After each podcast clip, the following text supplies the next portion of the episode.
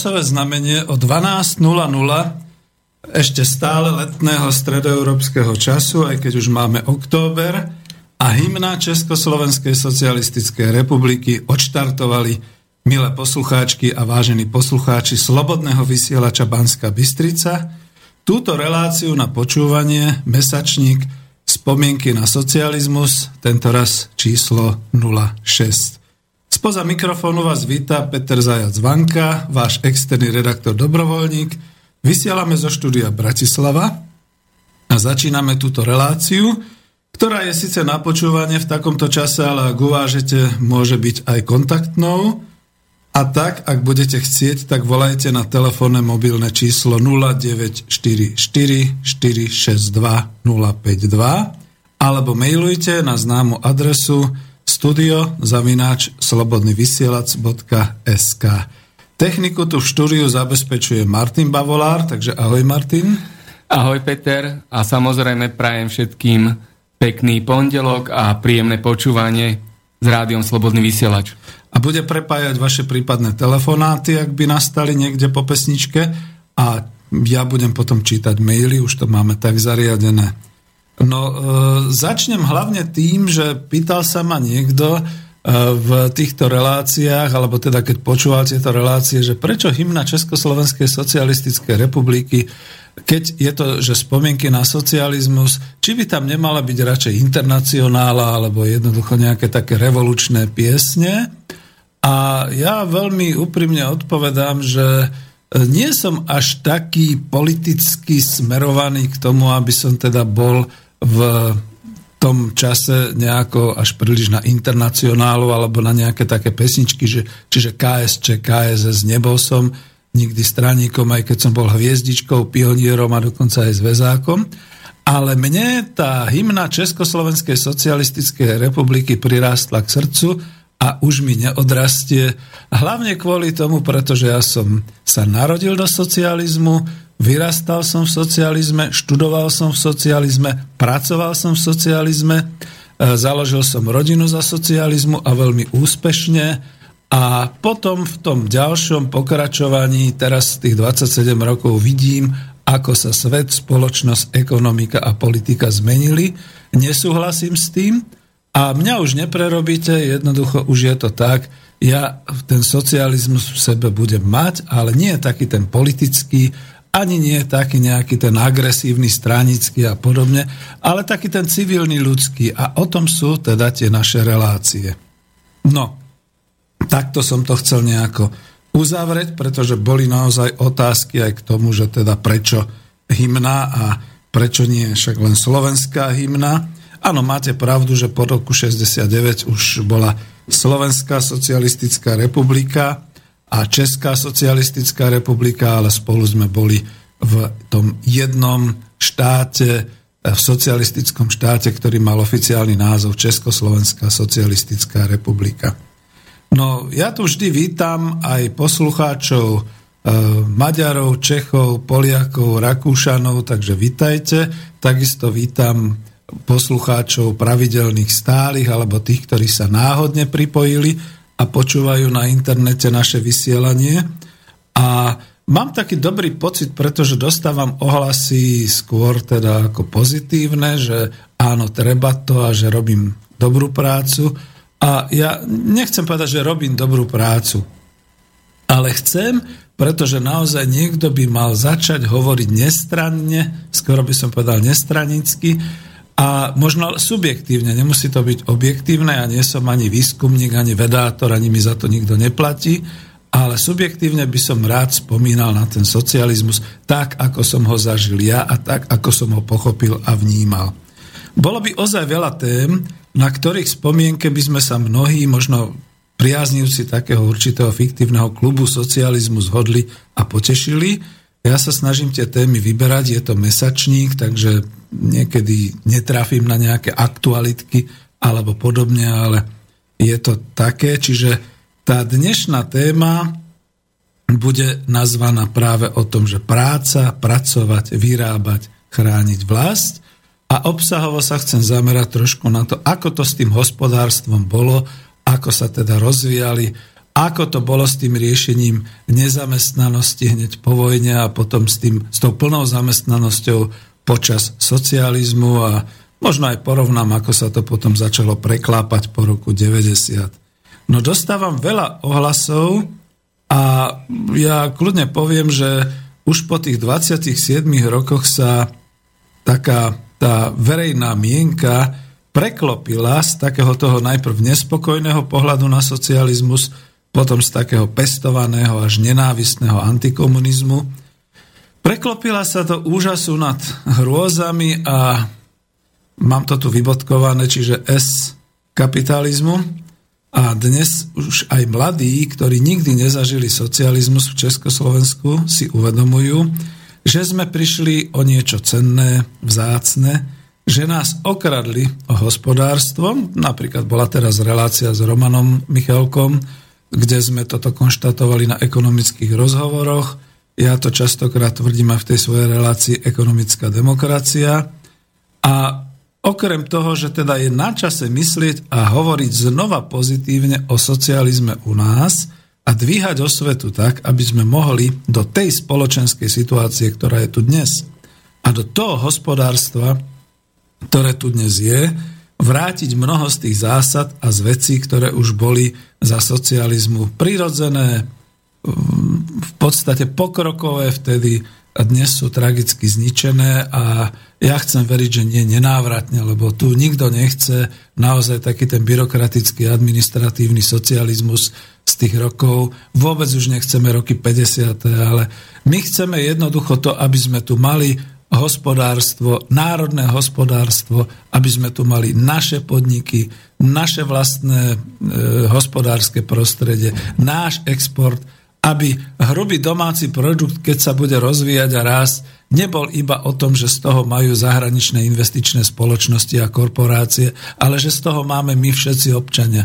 Aby sme neboli oklamávaní tým, že však rastieme, však aha, pozrite sa, 3,6% vynikajúco, HDP rastie, rastie kúpy schopnosť a ono sa zabudne povedať aj to B že z toho naozaj ale občania takmer nič nemajú, pretože dane by bolo platiť tak, či tak treba, či už je rast alebo je nerast, tak toto treba nazvať, ako to pán Hohož nazval, a že to rastie v predajoch a v nákupoch a v obrate.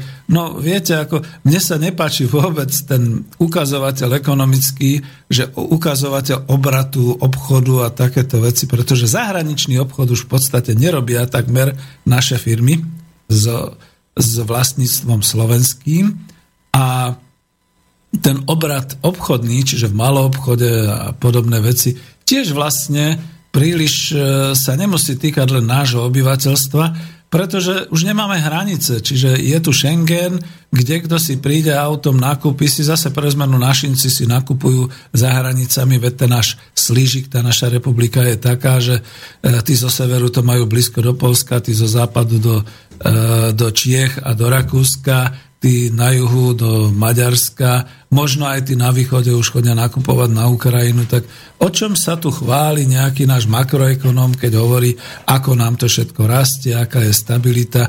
No a stabilita meny? Čo to máme v peňaženkách? Korunu Československu alebo korunu Slovensku? Nie, my máme euro. No tak ako kde kto dnes môže na Slovensku ovplyvniť euro ako menu? No takmer nikto. A o toto všetko sme prišli a ja nechcem tak bolestinsky hovoriť, ale hovorím to naozaj v tom zmysle, že skutočne e, ja si pamätám na tie časy, keď práca bola tou hodnotou, ktorá vytvárala všetky tieto národohospodárske efekty, vytvárala národný dôchodok. My sme mali hlavný ukazovateľ, ukazovateľ rastu národného dôchodku. A ten bol vždy pozitívny, to musím povedať ako ekonóm. Potom heslo pracovať.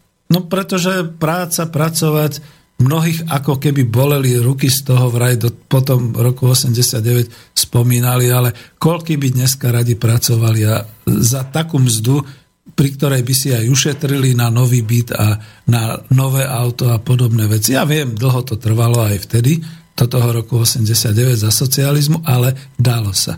Dneska nedá sa. Tak toto je. Potom, že vyrábať. No, o tom bude reč, to budem hovoriť trošku aj o tých 5 ročniciach a podobne. A s tým je spojená potom aj hrdosť. Hrdosť na vlastnú e, prácu, na vlastný podnik, kde sme pracovali, na vlast, ktorú sme mali. Ja viem, že určite teda jedna desatina, možno jedna, neviem, časť obyvateľstva nebola hrdá, ale nemôžem si pomôcť, ako dokonca aj tí, ktorí dneska hovoria, že Slováci a Slovensko a nemali sme republiku. Nie, my sme mali republiku a práve Husák sa o to postaral, v roku 1969, keď potom prišla tá nová ústava federatívna a skutočne sme mali Česko, teda Československú socialistickú republiku a v nej Slovenskú socialistickú republiku a v Čechách Českú socialistickú republiku. E, bol som zahraničný obchodník, no však tu držím dokonca v rukách diplomovú prácu, e, možno z nej aspoň nejakú vetičku ocitujem potom práve o medzinárodných vzťahoch a o medzinárodnom obchode. A môžem teda potvrdiť, že skutočne aj v tom zahraničnom obchode my sme mali ten zvuk vo svete, že Made in Čechoslovákia, alebo že Čechy, všade nás volali Češi, Češi, Čechy a tak ďalej. No ale hneď po prvej vete, keď bol niekto zo Slovenska a uviedol to na pravú mieru, že Slováci a že zo Slovenska a zo Slovenskej republiky, tak sme vždy urobili takú osvetu a že som sa pohyboval hodne teda v tom, na tých trhoch e, Sovietskeho zväzu, tak oni potom uznanlivo povedali, má, áno, a vy ste ako s tými Čechmi v takom zväzku, uh-huh, no, a to je dobré a máte samostatnosť. Vidíte, aký som ja bol? Vtedy som bol dizident, vtedy som hovoril, no, nie je to taká samostatnosť, pretože máme korunu Československu, banka, štátna banka Československa je v Prahe, vláda je v Prahe ale my máme podnik v Bratislave a odtiaľ vám teda dovážame, teda ako odtiaľ som exportoval sem tie tovary, takže sa to často učili na mape, učili sa rozdiely v češtine, v slovenčine a tak ďalej. A takto sme v podstate počas celého socializmu aj propagovali to Slovensko a dalo sa to, takže tá hrdosť potom naozaj vychádzala zvnútra, nie z nejakého pokynu, nejakého ústredného výboru alebo podobne, ako sa to hovorí. No a trošku som sa rozbehol, čiže ja chcem dnes už e, pokračovať e, v tejto mojej téme a práve rozmýšľam, že či to urobím tak, že možno už pustím pesničku a potom budeme pokračovať dlhšie, alebo naopak. A No dobre, urobme to tak, že vidíte, ja tu budem potom medzi tým hľadať aj svoje maily. Ak by ste chceli zavolať, tak po pesničke nech sa páči. A máme tu prvú pesničku, ani som si nezapamätal, čo. Pusti to kľudne.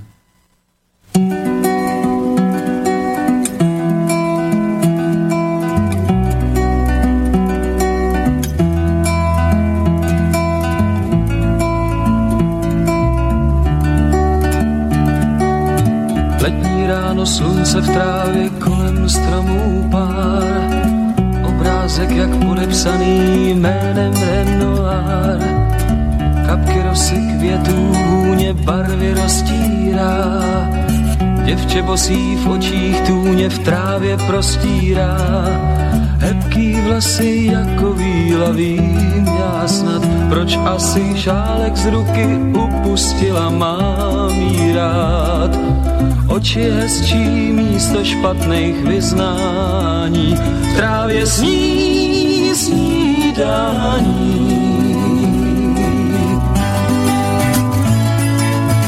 Voní chléb a mléko v kávě barvy roztírá, rozesmátý děvče právě pusu utírá. Nevidí, že marmeláda zdobí její tvář, Povídá, že má mě ráda a má v očích zář. Hebký vlasy jako výlavím já snad, proč asi tvářičku si neumila, mám jí rád. Mám jí rád a vůbec mi v tom nebrání, právě sní snídání jménem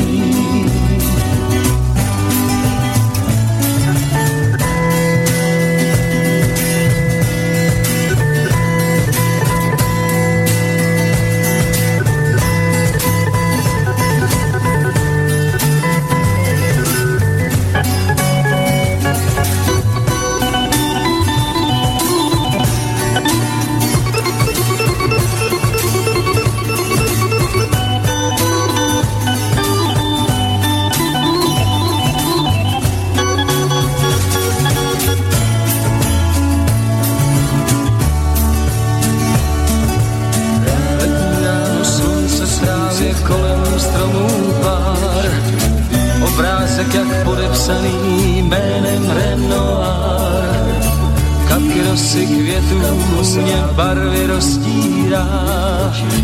Děvče bosí v očích tu mě v trávě prostírá.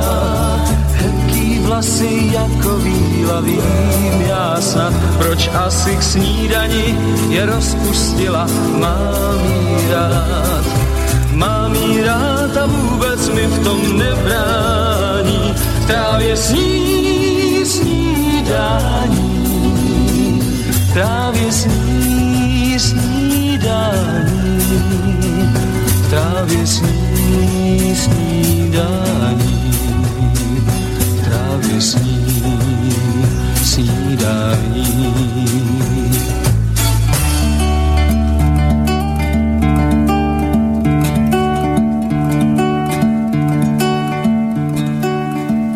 touto hudobnou dramaturgiou som prekvapil aj skúseného technika, ktorý tu sedí, pretože keď som mu potom povedal, že toto je vlastne od Beatles Help, že to není možné, ale je to možné, pretože e, hneď aj tu do tej kultúry zabrdnem e, po tomto telefonáte, vidím, že nemám maily, nie je žiadny telefón, tak budem pokračovať. E, Karel Černoch, Snídane v trávie.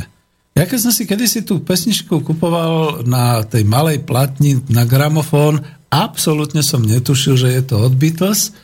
Potom keď som si to pozrel, tak bol som tiež taký puberťak v tom čase, tak som si hovoril, ale fuj, veď Help od Beatles je niečo úplne iné a veď to pozná, veď ako už vtedy v tom čase potom boli aj tie filmy, aj k nám sa dostal do kina film Help od Beatles, ako naozaj ten príbeh o tom prstení, ktorý Ringovi sa snažili dávať dolu v Londýne. Už vtedy tam boli Indi a teda ako buddhistická buddhistické náboženstvo a podobne, ale ako krásny film a tak ďalej, ale aj toto je pesnička nádherná, Memory, klobúk dolu oproti Karlovi Černochovi, ktorý teda už nežije, lebo toto bola romantická, krásna pesnička, kde už ja si teraz ako starý 60-ročný zaslím tam, že len posadiť babu pekne na trávu a ponúknuť ju tou snídaní v trávi a všetko ostatné nastane, pretože to je tak krásne niečo, taká romantika, ktorú odporúčam prehrávať aj tým mladším a zalúbeným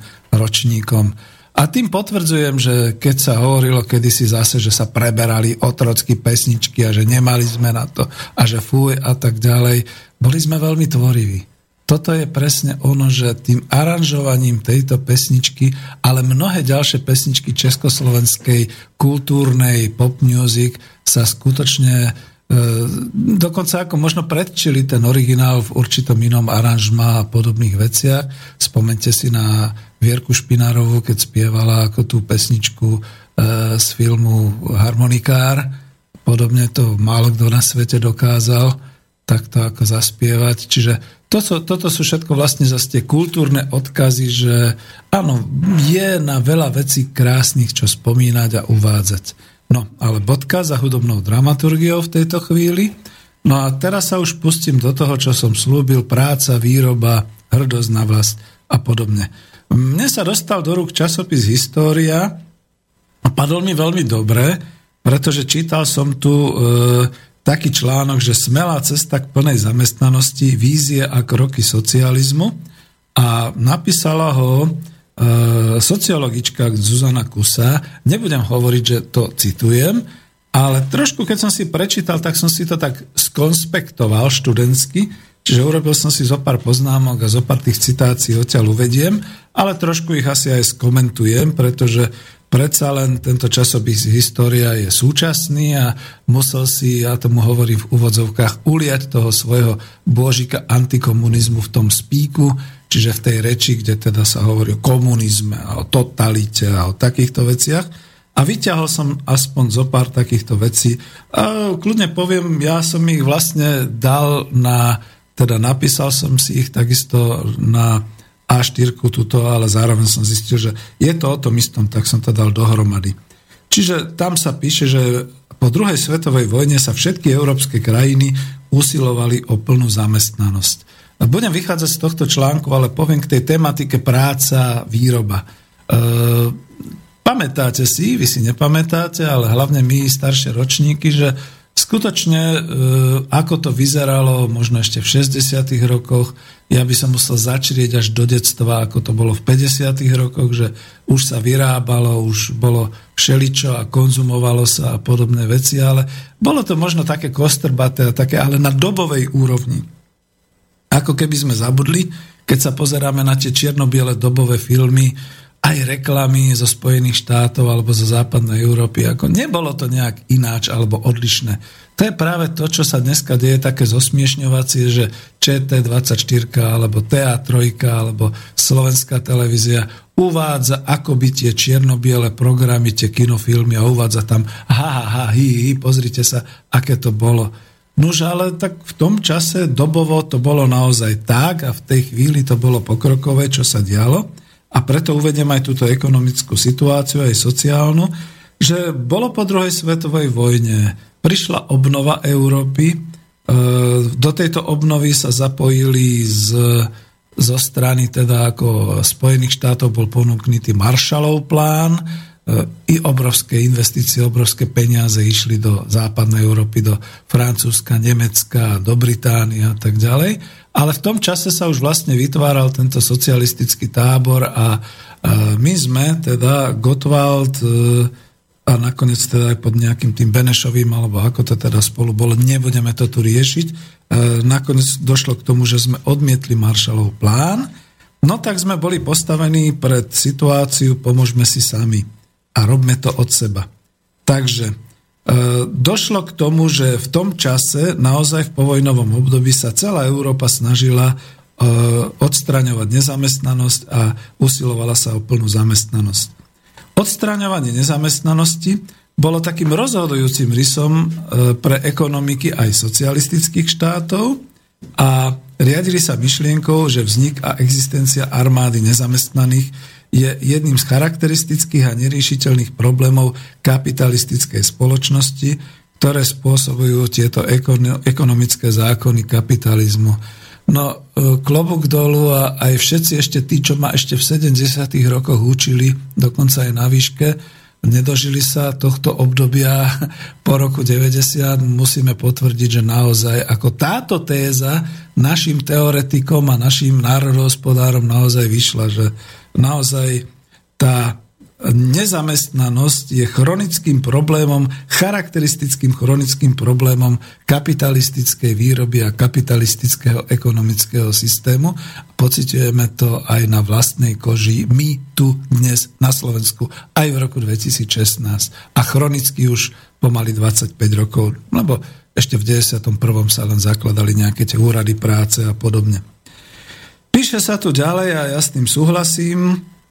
Po druhej svetovej vojne sa Slovensko patrilo k zaostalým agrárnym oblastiam s vysokou skrytou nezamestnanosťou, s nedostatkom pracovných e, síl, príležitostí, lebo nebol vybudovaný príliš ten priemysel a služby, nemalo Slovensko rozvinutý systém vyššieho vzdelávania ani vedu a výskum. A tuto to potvrdzujem, že dnes sa nám to zdá také prirodzené, že veda, výskum, priemysel, služby. Nebolo to. Alebo to bolo v minime.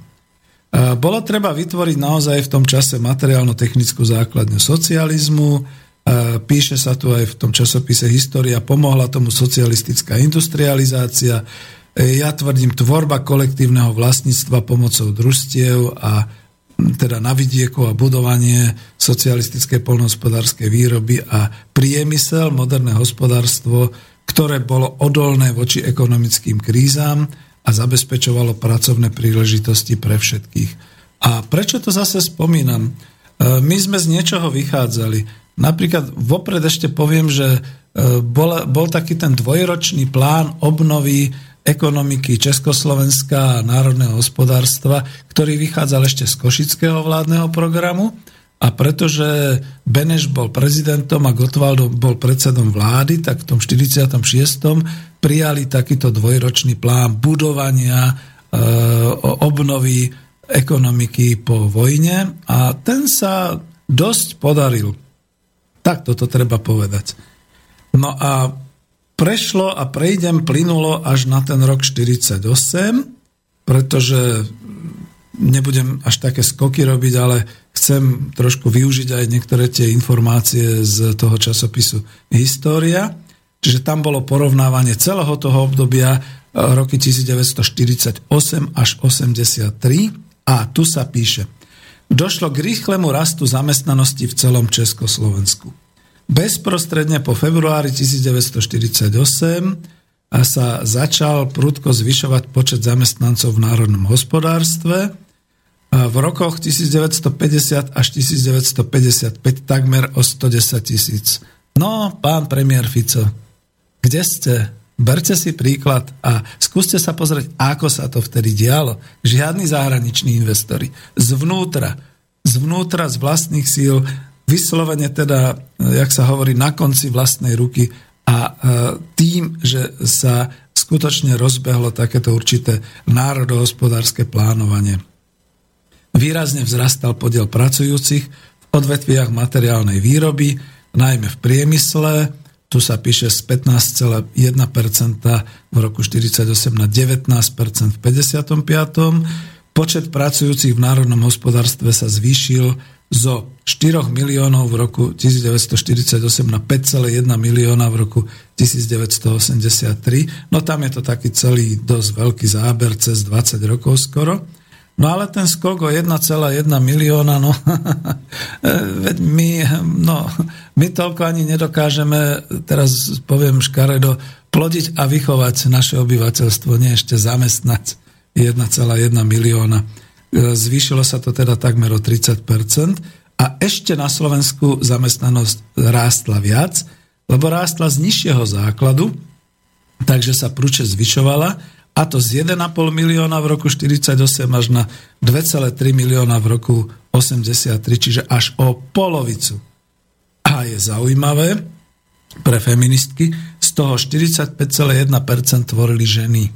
Ja to musím povedať, pretože to už sa ma týkalo v tých rokoch, že áno, pamätám si, že mama, mamička ma naozaj dala ku babke, ja som mal, hádam, 3 roky, čiže pamätám si len veľmi hmlisto, že som za ňou utekala, babka ma potom chytila a teda odviedla a učičíkala, lebo mama musela robiť niečo strašné, že jak sa to potom teraz zneužíva po roku 90. Museli robiť.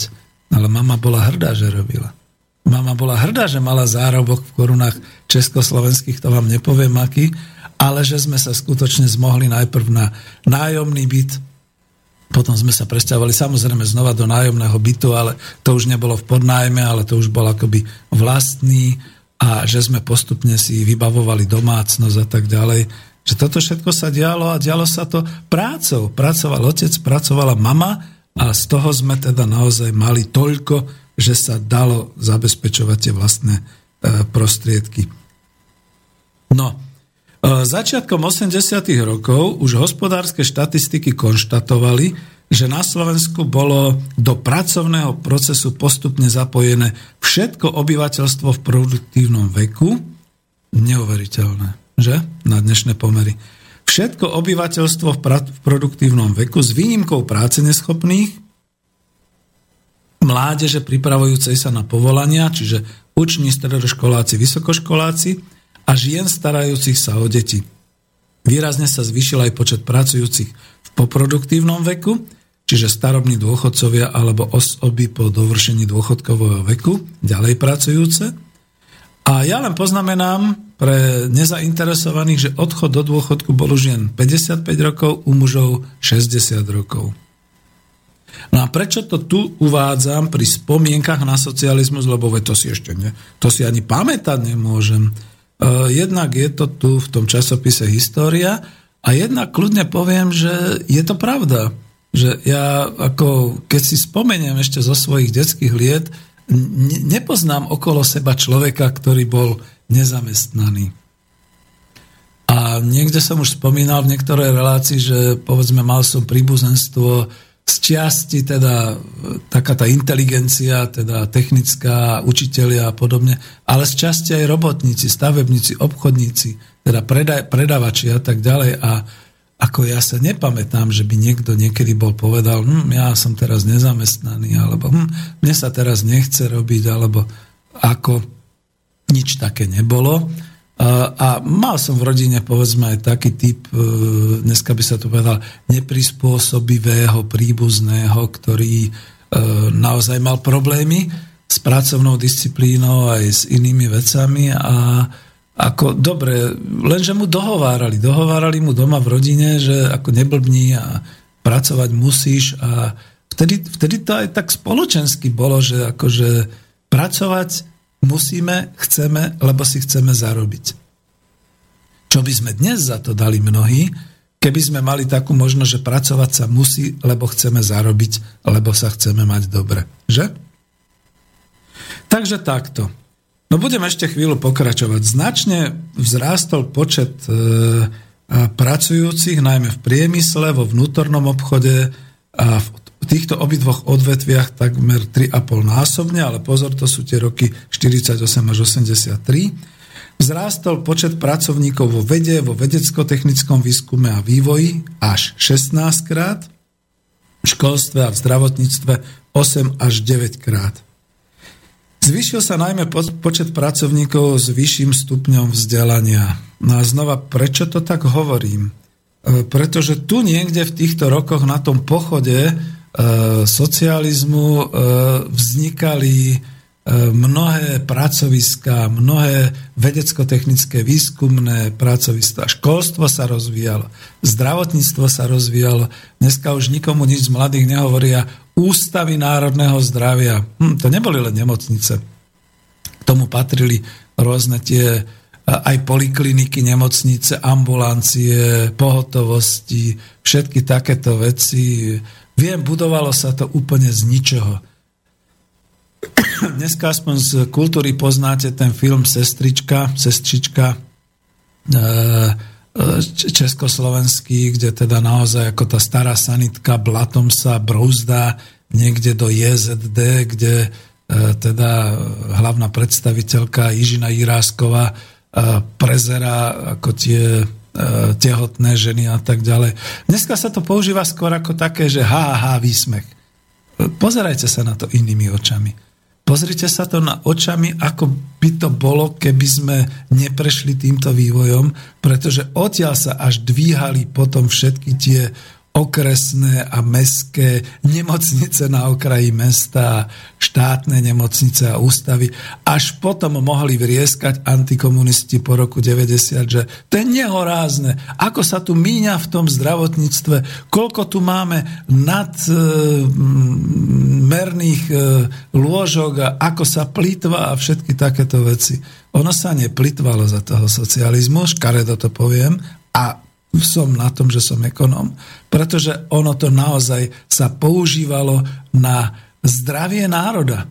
Mimochodom, niečo podobné e, však majú aj inde. E, nevyšla tá reforma Obamovi a Hillary Clintonovej tam s tým ich zdravotníctvom Spojených štátov a úspešná reforma bola lejbristov po vojne takisto e, v, vo Veľkej Británii, kde teda fungoval takýto nejaký ten komplex národného zdravia a, a tak ďalej. Ale ako veď, oni vedeli, oni si to prišli pozrieť k nám a videli celý ten systém ústavov národného zdravia, celý ten systém zdravotného zabezpečenia. Áno, boli to veľké finančné prostriedky, ale boli to kvôli tomu, aby ten národ bol zdravý, aby nikto netrpel. A vidíte, aj tak sme museli čakať v tých nemocniciach, v čakárniach, v ambulanciách, pretože to je naozaj tak, ako ľudí nepremeníš. E, možno bola chyba vtedy, že nemali sme také technické vybavenie ako dneska, že by e, ľudia sa hlásili na sms a mali by poradovník alebo podobným spôsobom. No tak všetci ráno o 6. dorazili k lekárovi a čakali tam až do nejakej tej e, 6. večer podľa toho, jak to bolo. Pozrite si doktora Martina, no, dobré ráno, to je e, súčasná dramatizácia z Anglicka, aj tam vidíte, že má plnú čakáreň a hrá sa na súkromníka a podobné veci. Je to vždy o tom, to proste jednoducho sú určité ľudské činnosti, kde to nezmeníte, ale tu musím povedať, že z tohoto takto vlastne vyrastali tie uh, už komplexné systémy, ja som tu spomínal zdravotníctvo, ale teda aj uh, školstvo, vzdelanie, veda, technika, všetky podobné veci. Počet vysokoškolákov a stredoškolákov v rokoch 55 až 1983 vzrástol takmer 10 krát. Kým v celej Československej socialistickej republiky za to obdobie len 4,5 krát, to znamená, že na Slovensku výrazne viac. Slováci sa stávali inteligentným národom, alebo národom vzdelaným, vysokoškolský, stredoškolský. Podiel vysokoškolákov z celkového počtu pracovníkov v národnom hospodárstve bol v polovici rokov v Slovenskej socialistickej republiky dokonca už vyšší, 8,9%, ako v Čechách, tam bol iba 7,1%. A mierne vyšší bol aj podiel stredoškolákov s úplným odborným stredoškolským vzdelaním. To bolo v Slovenskej socialistickej republike 18,4% oproti 16,9% v Českej socialistickej republiky, republike. A znova, prečo to tvrdím?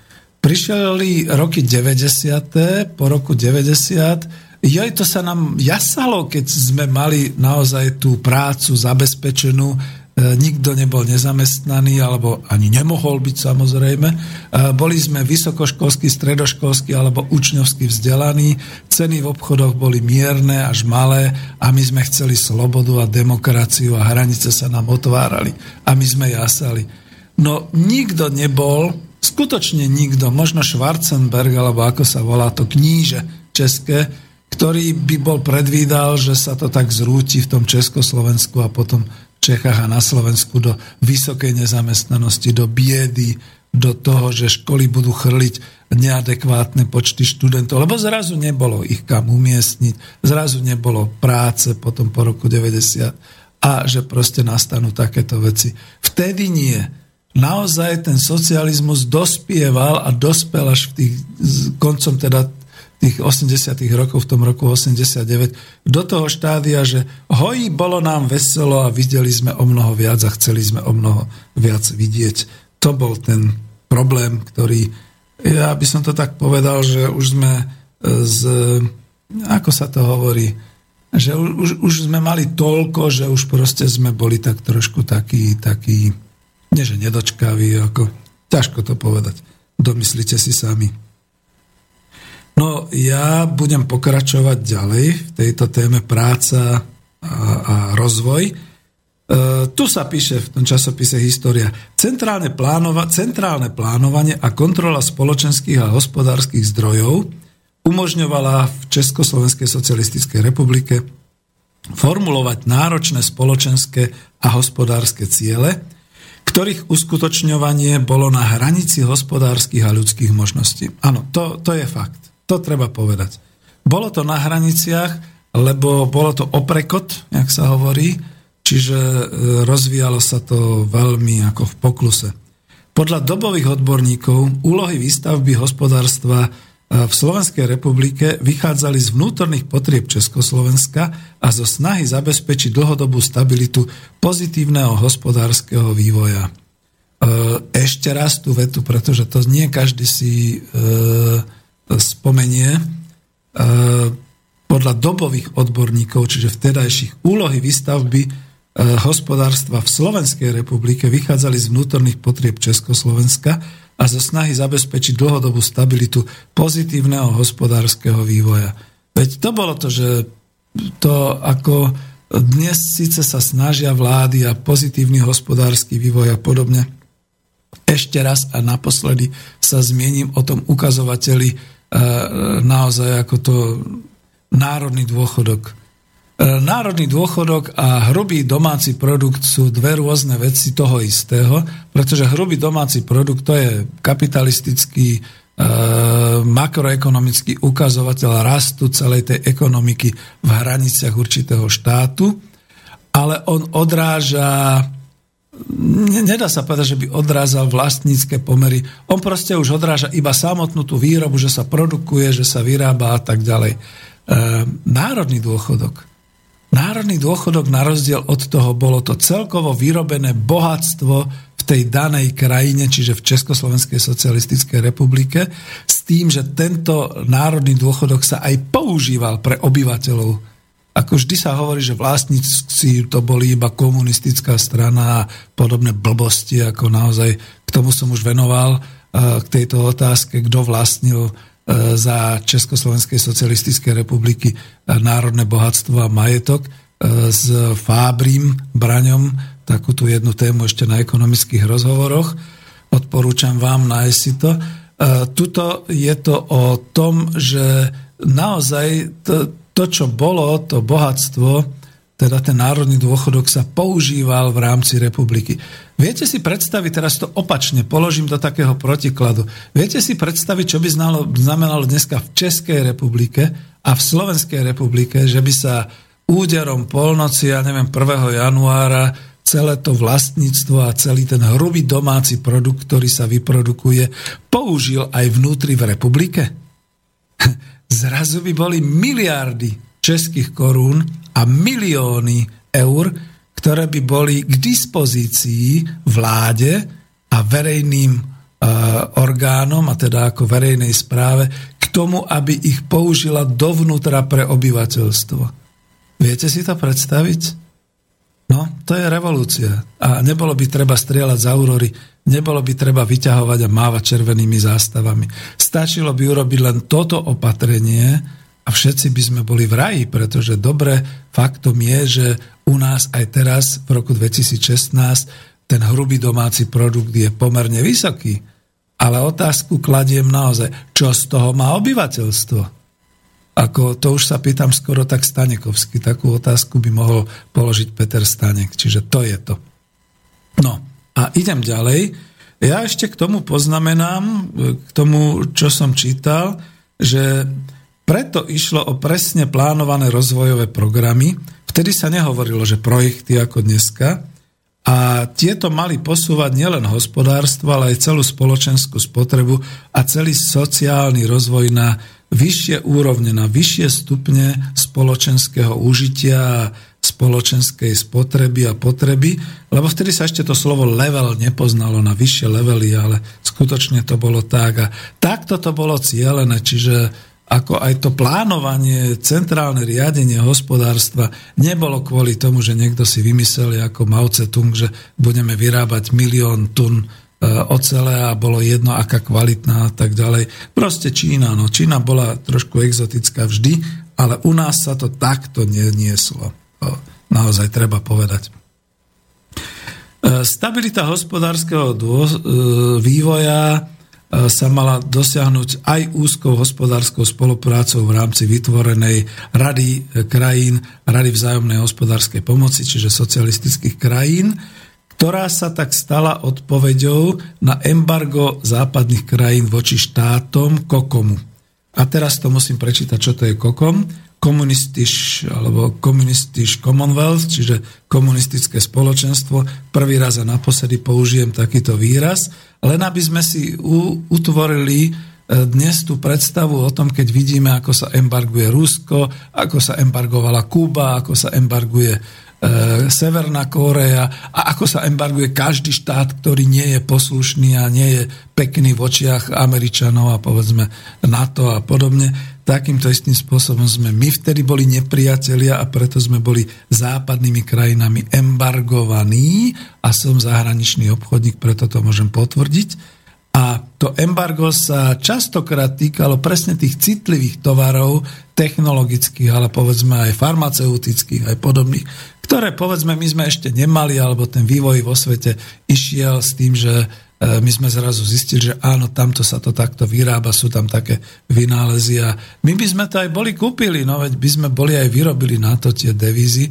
Bol monopolný zahraničný obchod a monopolný devizový, e, teda monopol devizový, ale nemohli sme, pretože Európska hospodárska komisia už vtedy v Bruseli to zakázovala a zakazovali to potom aj tí koordinátori e, voči štátom Kokomu. Tak toto zadefinujem. No a k tomu sa ešte teda budem venovať. Nechcem zase až tak e, rozpitvávať túto záležitosť, ale vráťme sa trošku k tomu začiatku a potom bude taký pochod 5 ročnicami. Roky 46 až 48. Ja som tu mal niekde poznámku, ktorú si musím pozrieť. Uvidím, či to hneď nájdem. Áno, v októbri Čiže v oktobri 1946, to je koľko rokov? 50, 60, 70, 80, 90, 2000.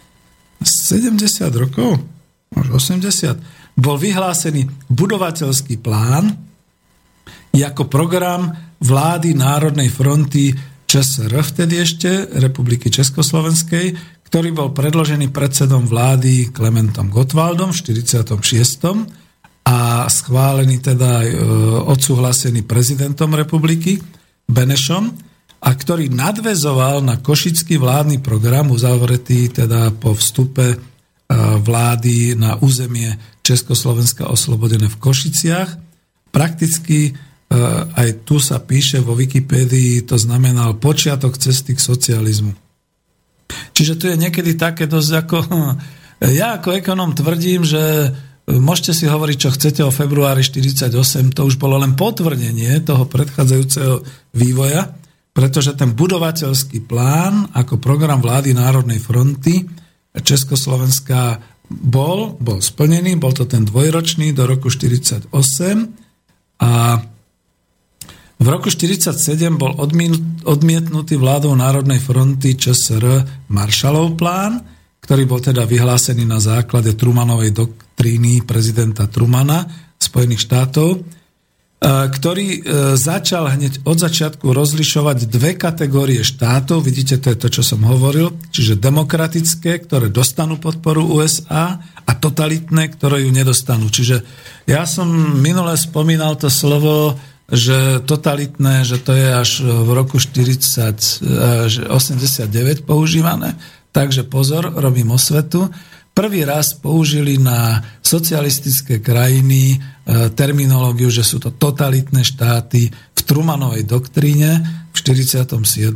A ja už len dokončím, že e, táto, tento Marshallov plán bol ponúknutý všetkým európskym krajinám, ktoré sa podriadili, no a my a niektoré ďalšie socialistické krajiny sa nepodriadili, nejednali sme o prijatí plánu, odmietli sme ho a tým pádom sme sa tak ekonomicky oddelili. Niekde som to už možno spomínal, že tuto došlo v tom 47.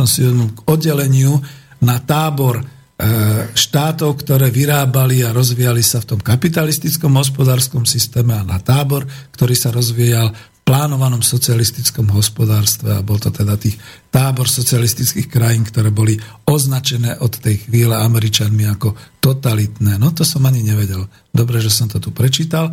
Poprosím o pesničku a pôjdeme ďalej.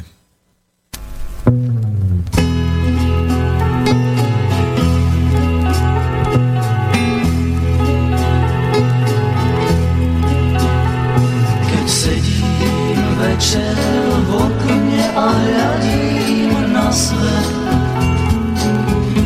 na svet rozbúrený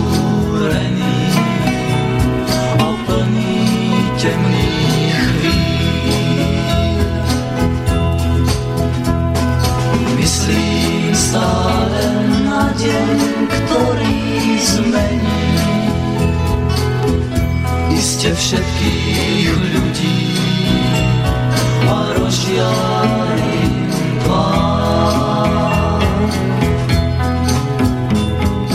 Večer, čo večer, keď z okna hľadím na svet, hľadám ľudí šťastných a spokojných.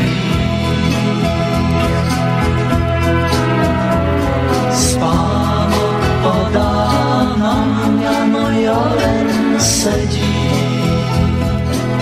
Smutne hľadím z okna na svet zrúcaný.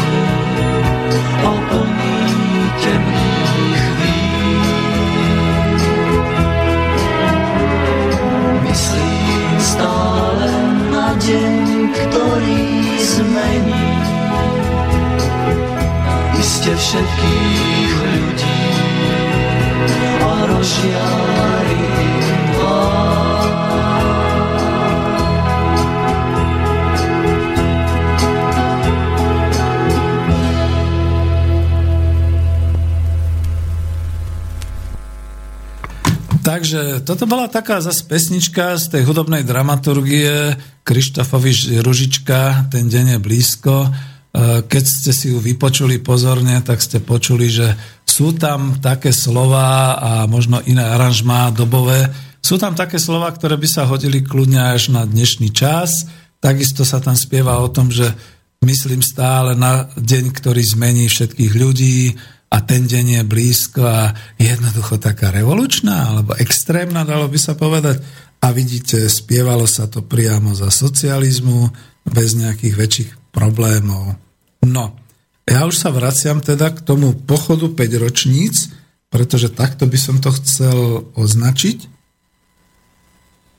Išlo o rozvoj pracovných príležitostí, o rozvoj výroby, o ekonomike, aj o spoločnosti samotnej. No budem citovať trošku, ešte mm, ani necitovať, ale to sú skôr také slova. Podľa 5-ročných plánov bolo organizované celé hospodárstvo krajiny, národohospodárstvo. V zmyslu centrálneho plánu rozvoja krajiny boli na makroekonomické aj na mikroekonomickej úrovni bilancované zdroje, boli rozdeľované ekonomické zdroje zo štátneho rozpočtu až na úroveň výroby a odbytu jednotlivých skupín tovarov, centrálne plánovacia komisia určovala, kde sa bude čo vyrábať, za akú cenu a aké mzdy a tak ďalej. Ale tu, to, pretože to citujem z verejného zdroja, tu musím poznamenať, ono na začiatku to tak bolo. Nie, nie, nie, nemôžem povedať, ja už som sa narodil do niečoho iného, ale E, ešte s otcom, keď sme diskutovali, tak ja som vtedy ako tiež hovoril, že a to ako bolo, že to bolo treba, no otec hovoril, vieš, no napríklad v tom hydinárskom priemysle, ináč mal som tú reláciu celú venovanú hydinárskému priemyslu, tak si to pozrite. V tom hydinárskom priemysle v tom 48. no bol takýto podnik, bolo takéto družstvo, boli takéto, ale tá hydina sa nevyrábala niekde priemyselne to sa jednoducho skupovalo z hospodárskych dvorov, od rolníkov, od družstiev. To sa jedno, jednoducho privážalo na tie porážkárne, to sa jednoducho spracovávalo a ekonomicky, milý chlapče, ekonomicky bolo treba skutočne rozpočítať náklady, rozpočítať celú tú logistiku, distribúciu, e, všetko okolo toho. To znamená, že dobre, tak keď sa to E, robilo na tej celoštátnej úrovni, tak tam bol odborník a on si ho pamätal z Českej republiky odborníci, ktorí toto, a on ako ekonóm im pomáhal aj v Prahe, ktorí toto všetko v podstate dávali dohromady, bilancovali a skutočne tam boli určité čísla a tak ďalej, ktoré sa rozpisovali potom na jednotlivé kraje, okresy a tak ďalej. Ale Možno len v tom prvom počiatočnom období to bolo o tom, že presne sa hovorilo o tom, že treba získať, ja neviem, 8 eh, miliónov vajec, vtedy 8 miliónov, 800 tisíc vajec a treba z nich dať 400 tisíc vajec na o, spotrebu do malého obchodu a 200 tisíc vajec armáde a ja neviem takýmto spôsobom. Ale hovoril jednu modrú vec. On povedal, takto sa začínalo. Potom prišli ďalšie roky a ďalšia 5-ročnica a ďalšia 5-ročnica. Potom sa to už agregovalo, to je to slovo, ktoré sa odborne používa, že sa dávali dohromady údaje určitých skupín tovarových alebo určitých výrobkov a podobne. A potom v ďalších 5 ročniciach sa už používali len finančné nástroje a objemové, že to bolo v objemoch, v litroch, v kilogramoch, v tonách, v objemoch finančných a tak ďalej. Čiže Týmto tu vysvetľujem a snažím sa vysvetliť, že dnes, keď používa nejak tak niekto antikomunisticky, že plánovalo sa až na poslednú cerusku, až na poslednú ponožku, až na posledný rohlík a tak ďalej. Prosím vás pekne, nevracajte sa do roku 48. Vtedy to bolo nutné. A možno aj v 46., pretože sa začínalo z ničoho. Aj tie počty boli iné. Ja som si dokonca prečítal v knižke Michala Poláka, ono sa to volalo hlavou proti vetru, nejakú takú teoretickú úvahu nejakých socialistov, že ako ťažko sa plánuje za socializmu, keď sa narába s toľkým množstvom všeličoho. Prepačte mi, ja teraz poviem otvorene ešte aj na ten socialistický smer blbosť. Blbosť, pretože dneska a aj vtedy už sa používali určité E, výpočtové štatistické metódy, určité ukazovatele, čiže naozaj to plánovanie, aj keď to bolo centrálne plánovanie, nebolo na poslednú ponožku a na poslednú cerusku a na posledné vajce. Pre Boha živého, zobuďme sa. Robím tu osvetu, že takéto neexistovalo a možno sa tým začínalo niekde úplne na začiatku, úplne v tom 48., 46. dokonca a podobne. Čiže takto to berme. No ale 5-ročné plány boli, to naozaj môžeme potvrdiť. A skúsim ten pochod 5 ročníc len tak, aspoň aby som potešil uh, tých, ktorí si pamätajú a zarmutil tých, ktorí si myslia, že to nebolo. Prvá 5 ročnica 1949-1953. Druhý 5-ročný plán 1956 1960. Tretia 5 ročnica 1961-1965. Štvrtá 5 ročnica 1966 1970. Ja, mám tu ešte aj ďalšie, len sa k ním musím dostať. Uh, piata 5 ročnica 1971 1975. Tu už niečo si z toho pamätám. Šiesta 5 ročnica 1976-1980. Predstavte sa si, v tejto 5-ročnici som sa stal už ekonomicky aktívnym človekom. Dokonca uh, už som aj pracoval koncom v roku 80. 7. 5-ročnica 1981-1985.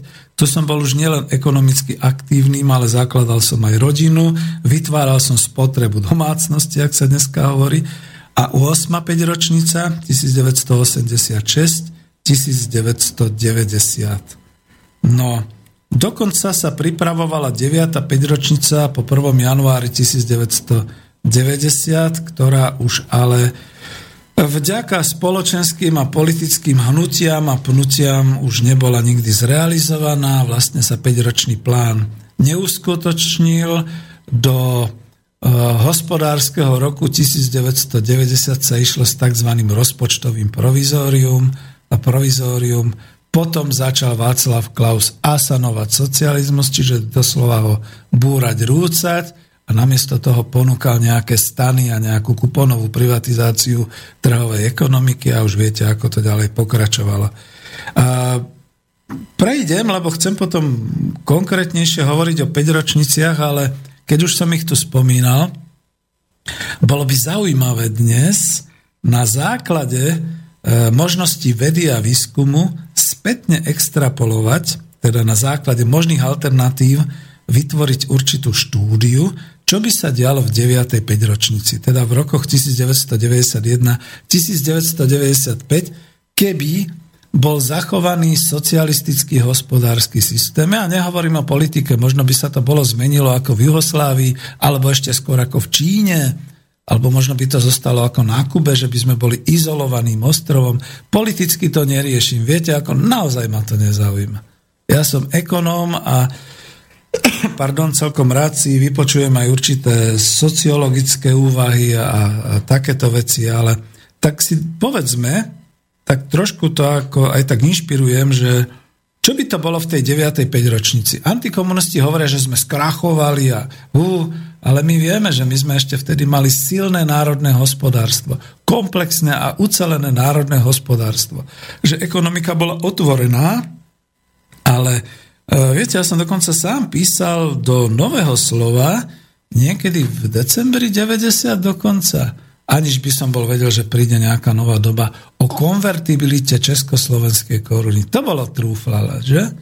A to ešte viem, že nejaký kučerák mi tam niečo oponoval, a to bol ten potom ďalší z tých ekonómov Slovenska a tak ďalej.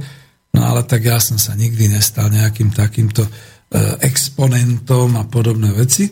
Ale už vtedy sa dalo uvažovať, že v tej 9. 5 ročnici v rokoch 91 až 95 pri zachovaní národohospodárskeho komplexu, pri zachovaní celoštátneho vlastníctva a rozpustení určitých foriem do kolektívneho vlastníctva, teda do družstiev, tak ako to Slušovice chceli, že chceli aj tie podiely pre družstevníkov e, zamestnanecké a možno pri rozvoji e, určitej formy živnostníčenia, čiže súkromného vlastníctva a podnikania, že by došlo ku konvertibilite koruny a čo by to všetko pôsobilo a ako by sa to hýbalo.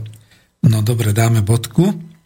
A ešte teda poviem ďalej pre... Chcem inšpirovať najmä mladých, aby začali rozvíjať, to by boli dobré témy. Grant na to nedostanete, to vám žiadna Európska komisia na to neposkytne grant, ani Sereš, ani niekto iný. Takže budeme si musieť sami pomôcť v tvorivosti. Čo by sa dialo potom v 10. 5 ročnici, roky 96 až 2000? Čo by sa dialo v 11. 5 ročnici, roky 2001 až 2005? Kde by sme boli v 12. 5 ročnici, 2006 až 2010? Čo by bolo v 13. 5 ročnici, čiže roky 2011 až 2016? Áno, kde by sme boli dnes na konci 13. 5 ročnice? A čo by sa na Slovensku, no zrejme aj v Českej republike, chystalo v 14. 5 ročnici. A 14. 5 ročnica to sú roky 2017 až 2021. Ozaj je to námet na vedeckú prácu a na literárne štúdie. To by bolo veľmi, veľmi zaujímavé, ako by sa toho kto zmocnil a spracovával, pretože mne tu nejde ani tak o takéto fantazírovanie, že keby bolo keby a tak ďalej, ale fakty, že by tieto 5 ročnice nejakým spôsobom boli, pravdepodobne by sme prešli aj určitým zakolísaním, rozkomácaním sa tým, že teda by sa menila aj globálna politická situácia, globálna ekonomická situácia, ale ja si tak tajne typnem a skúsim si to aj niekde spracovať, že by povedzme naozaj v tej 13. 5 ročnici roky 2001-2016 oproti tomu svetu, ktorý by bol v kríze a tak ďalej, že by sme sa nejakým spôsobom práve kvôli tomu, že máme národohospodársky komplex, máme štátne vlastníctvo a mali by sme kolektívne vlastníctvo a určitým spôsobom dobré je súkromné vlastníctvo, ale že by fabriky a výroba bola v našich rukách, že my by sme to riadili a my by sme vyrábali a obchodovali, že by sme boli niekde inde a najmä by sme boli niekde inde v tom ukazovateli E, národný dôchodok, teda použitie národného dôchodku pre obyvateľstvo. Že by v tých verejných financiách boli úplne iné, diametrálne odlišné situácie, čo sa týka financovania a financií, že by aspoň tých 100 tisíc starčekov a starcov postupne, ktorí umierali kvôli tomu počas tohto vývoja, že nemali na to ísť do nemocnice, nenašlo sa pre nich lekárska alebo zdravotnícka alebo starost, starostlivosť ako v hospicoch a podobne, že by ešte prežili. Lebo ja si myslím, ako keď teraz bola niekde taká relácia a hovorilo sa tom, o tom, ako tí extrémisti v Trnave na Slovensku urobili výstavu o genocíde slovenského obyvateľstva, a ako to poburovalo všetkých politikov a že fuj, to sú extrémisti a podobne. No, potom by sa dalo už sociologicky porovnávať na štatistikách, koľko ľudí by zomrelo, koľko ľudí by prežilo, koľko ľudí by nepotrápili také choroby a keby ich aj potrápili, tak by boli vyliečení, ktorí by nežili v biede a v chudobe, ktorí by sa nestali alkoholikmi zo zúfalstva, ktorí by neskákali z okiena a nezasamovraždili sa zo zúfalstva, ktorí by neboli pozabíjani a zmrzačení, povedzme, organizovaným zločinom a celou tou kriminálnou súčasnosťou, ktorá nastala. Jednoducho bolo by to ináč. A ja to nehovorím vôbec o politike a o stranách a o vedúcich úlohách a podobne. Ja to hovorím o tom, ako kde by sme sa nachádzali v spoločenskom a ekonomickom vývoji v roku 2016 na sklonku 13. 5 ročnice a kde by sme sa nachádzali a ako by sme plánovali tie roky 2017 až roky 2021. A tuto to chcem nejako ukončiť, v tej chvíli, kde by sme plánovali tie, túto 5-ročnicu, keby sme vedeli, že Európu zaplavuje vlna migrácie, že Európa je v hlbokej menovej a odbytovej kríze, že celý svet globálny je v ekonomickej kríze, je v morálnej kríze, že v podstate mnoho vecí sa nedarí a takmer hrozí ďalšia svetová vojna. A my by sme tu mali nejaké rozvojové programy a plány a rozvíjali by sme naše národné bohatstvo a, a národný produkt a používali by sme ho pre vlastné obyvateľstvo. Bolo by to veľmi, veľmi zaujímavé a je to námet pomaly na takú nejakú science fiction. No ja budem musieť urobiť jednu vec, sekundičku, keď počkáme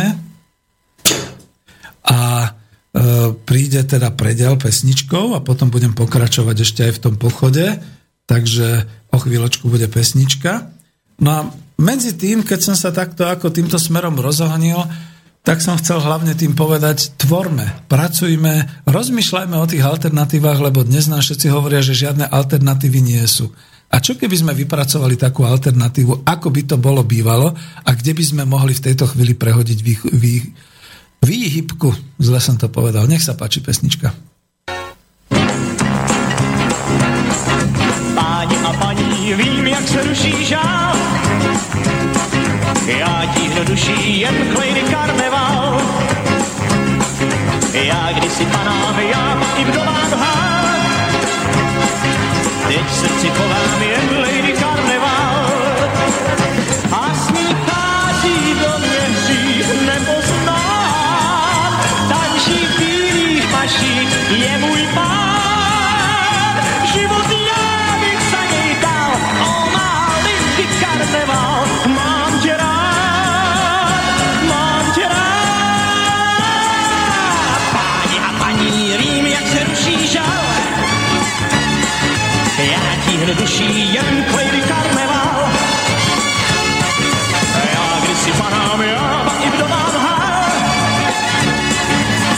srci chovám jenli karneval.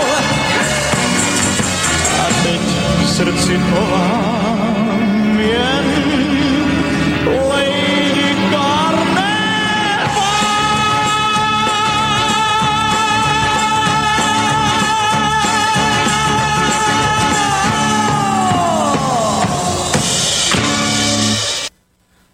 Tak a v hudobnej dramaturgii sme dali Karla Gotta a Lady Carnival. To bola naozaj tá slávna skladba, ktorá nás preslávila na latinskoamerickom festivale Pop Music, kde teda Československo už bolo Československou socialistickou republikou.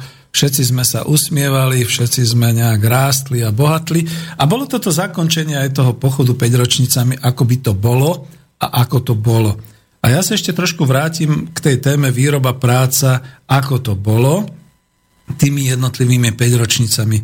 Skúsim spraviť taký pochod 5 ročnicami a skúsim ho urobiť tak nejak rýchle, pretože naozaj z týchto programov ČT24 teatry a Slovenská televízia, Česká televízia sa dozviete akurát haha, hi, hi, hi. Ale viete, čo je zaujímavé? Že vtedy, keď hovoria o technických veciach, o technickom vývoji, tak sme patrične hrdí patrične hrdý na ten svoj český a československý a slovenský technický vývoj, na to, čo sme všetko dokázali a túto hrdosť, ale ako keby mala iba tá stará, staršie generácie, túto neprenášajú do súčasnosti a ja naozaj teraz musím povedať, keďže som trošku rusofil, trošku dosť, mne sa páči a ja obdivujem túto ruskú spoločnosť, v 21. storočí, že oni dokázali svojej mládeži a mladým generáciám e, vrátiť a vštepiť teda takú tú nejakú hrdosť na vlast a hrdosť na to, čo oni dokázali aj v tom čase, ktorý sa nazýval socializmus a totalita, komunizmus a podobné veci. A ešte raz a naposledy sa vrátime k takej tej myšlienke nemeckej, že to sa mi stalo kedysi v Erfurte, v Nemeckej demokratickej republike, v závode eh, Rundfunk Television, kde sa vyrábali rozhlasové príjimače, kde som videl v tej ich sieni slávy také tie helmy SS a tie rádiopríjimače a rádiovysielače, ktoré používali do tých Tigrov, do tých nemeckých tankov. A ja som sa toho pýtal, Mr. Pöhler to bol ako východný Nemec komunista, ja som sa ho pýtal, že preboha, čo to tu máte? On hovorí, no, ako my sme na to hrdí, pretože to bol náš technický, technologický vývoj. V tom čase, v tom nejakom 40. možno prvom alebo kedy, to bola jednička, to bola špička, to nič iné vo svete takto neexistovalo, takéto rádiové spojenia a podobné záležitosti. A my sme na to hrdí. A že je tam to SS a že je tam ten hákový kríž, no je to dobové. No, tak ako keby sme tam dali hviezdu, tak by to nezodpovedalo skutočnosti a keby sme tam nedali nič, tak by niekto mohol povedať, že to máte vymyslené. Takže sme to použili presne s tým, tak ako to bolo. A dokonca aj tá helma nebola nejak príliš naleštená. E, škoda, že tam nebola nejaká gulka cesto prevrtaná, aby bolo vidno, že to bolo naozaj v boji použité a podobne, ale to... A teraz sa vrátim k nám. My sme vlastne na čo hrdí? Čechoslováci, teda Češi v Českej republike a Slováci v Slovenskej republike. Keď sa povie, že to bolo vyrobené v rokoch 48 až 89. Vidíte, kam nás to dokopali a kam sme až zaliezli, že my nie sme schopní byť ani hrdí na výdobytky svojej doby a na veci, ktoré naši predkovia vyrábali a uh, skutočne ako bolo na čo byť hrdí. Takže, Poďme ešte raz na tie 5 ročnice. Prvý 5-ročný plán 1949-53, program socialistickej výstavby. No a vidíte, tu už e, zase beriem z toho časopisu História niektoré e, veci, lebo je tu napísaný hrubý domáci produkt. No, také niečo v tom čase sa neevidovalo, ale to je už v súčasnosti podefinované Celkový hrubý domáci produkt Československa v roku 1948, aha, tak to mohol byť. No, do toho roku, do tej jary to ešte bol kapitalizmus. Takže v roku 1948 bol o 3% nižší ako v roku 1937. No nevedel som, čo prečítam, takže som to prečítam a ešte raz. Celkový HDP Československa v roku 1948 bolo 3% nižší ako v 1937. Samozrejme, veď ako bola vojna, naozaj bolo poškodené.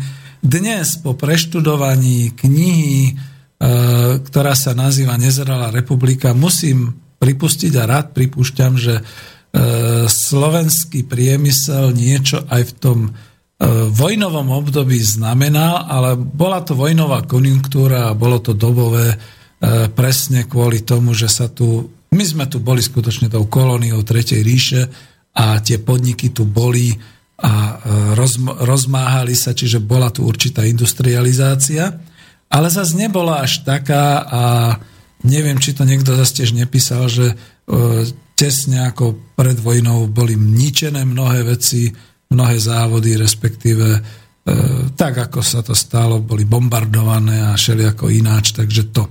Plány, poďme k prvej 5 ročnici, plány prvej 5 ročnice boli smelé.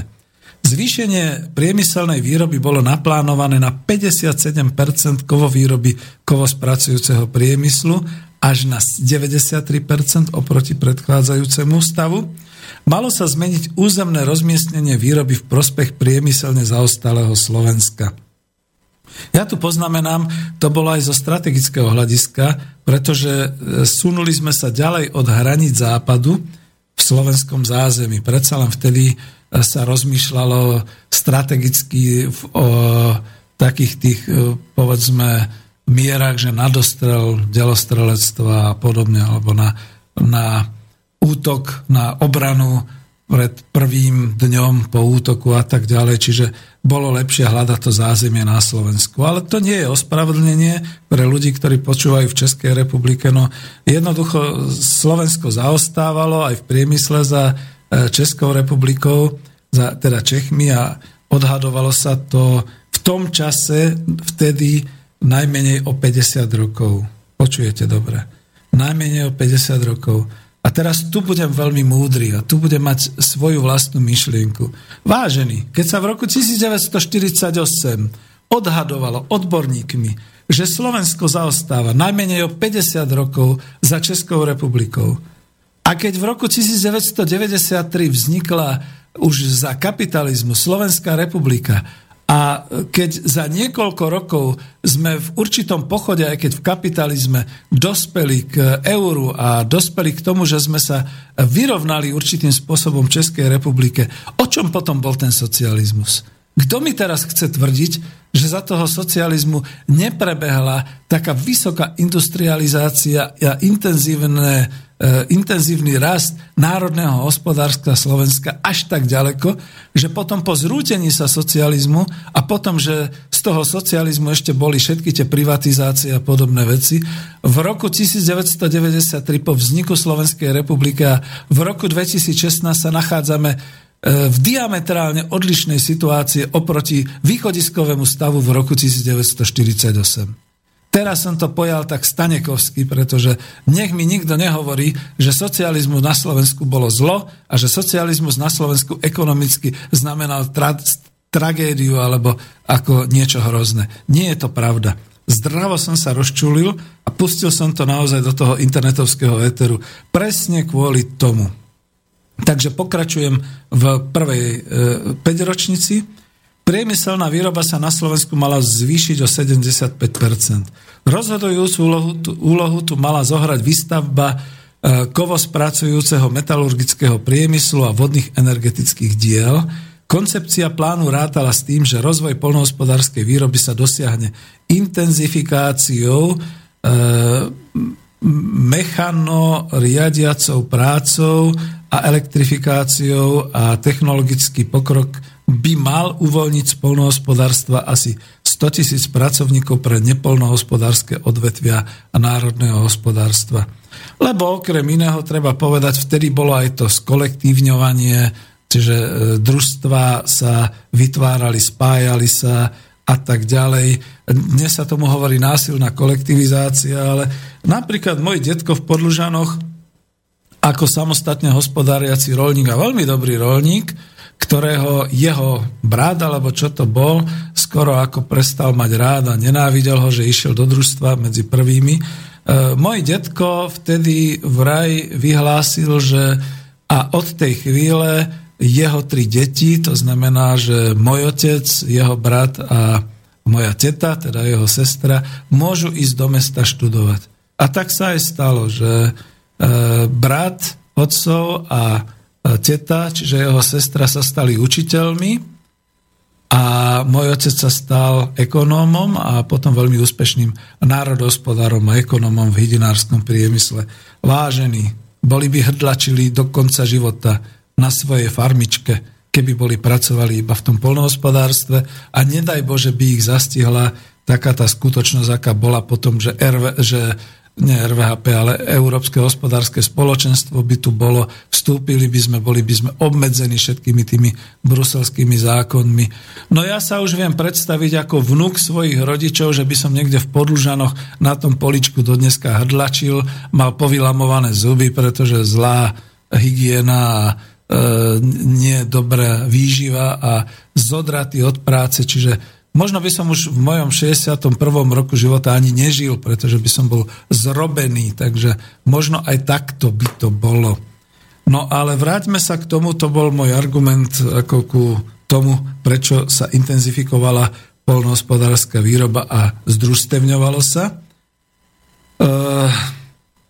dosť e, v tých rokoch, tu mám poznámku, e, robila problémy neúroda, suchá, E, mimochodom tu musím poznamenať, že keďže sme odmietli Marshallov plán, tak my sme nedostávali tie investície a tie polnohospodárske produkty, ako malo západné Nemecko, Francúzsko pri tej neúrode. E, Sovieti nám niečo darovali, ale my sme teda v tých rokoch teda dosť natenko e, žili v tých 50. rokoch aj čo sa týka polnohospodárskej výroby a rastlinnej a živočišnej výroby. To je fakt.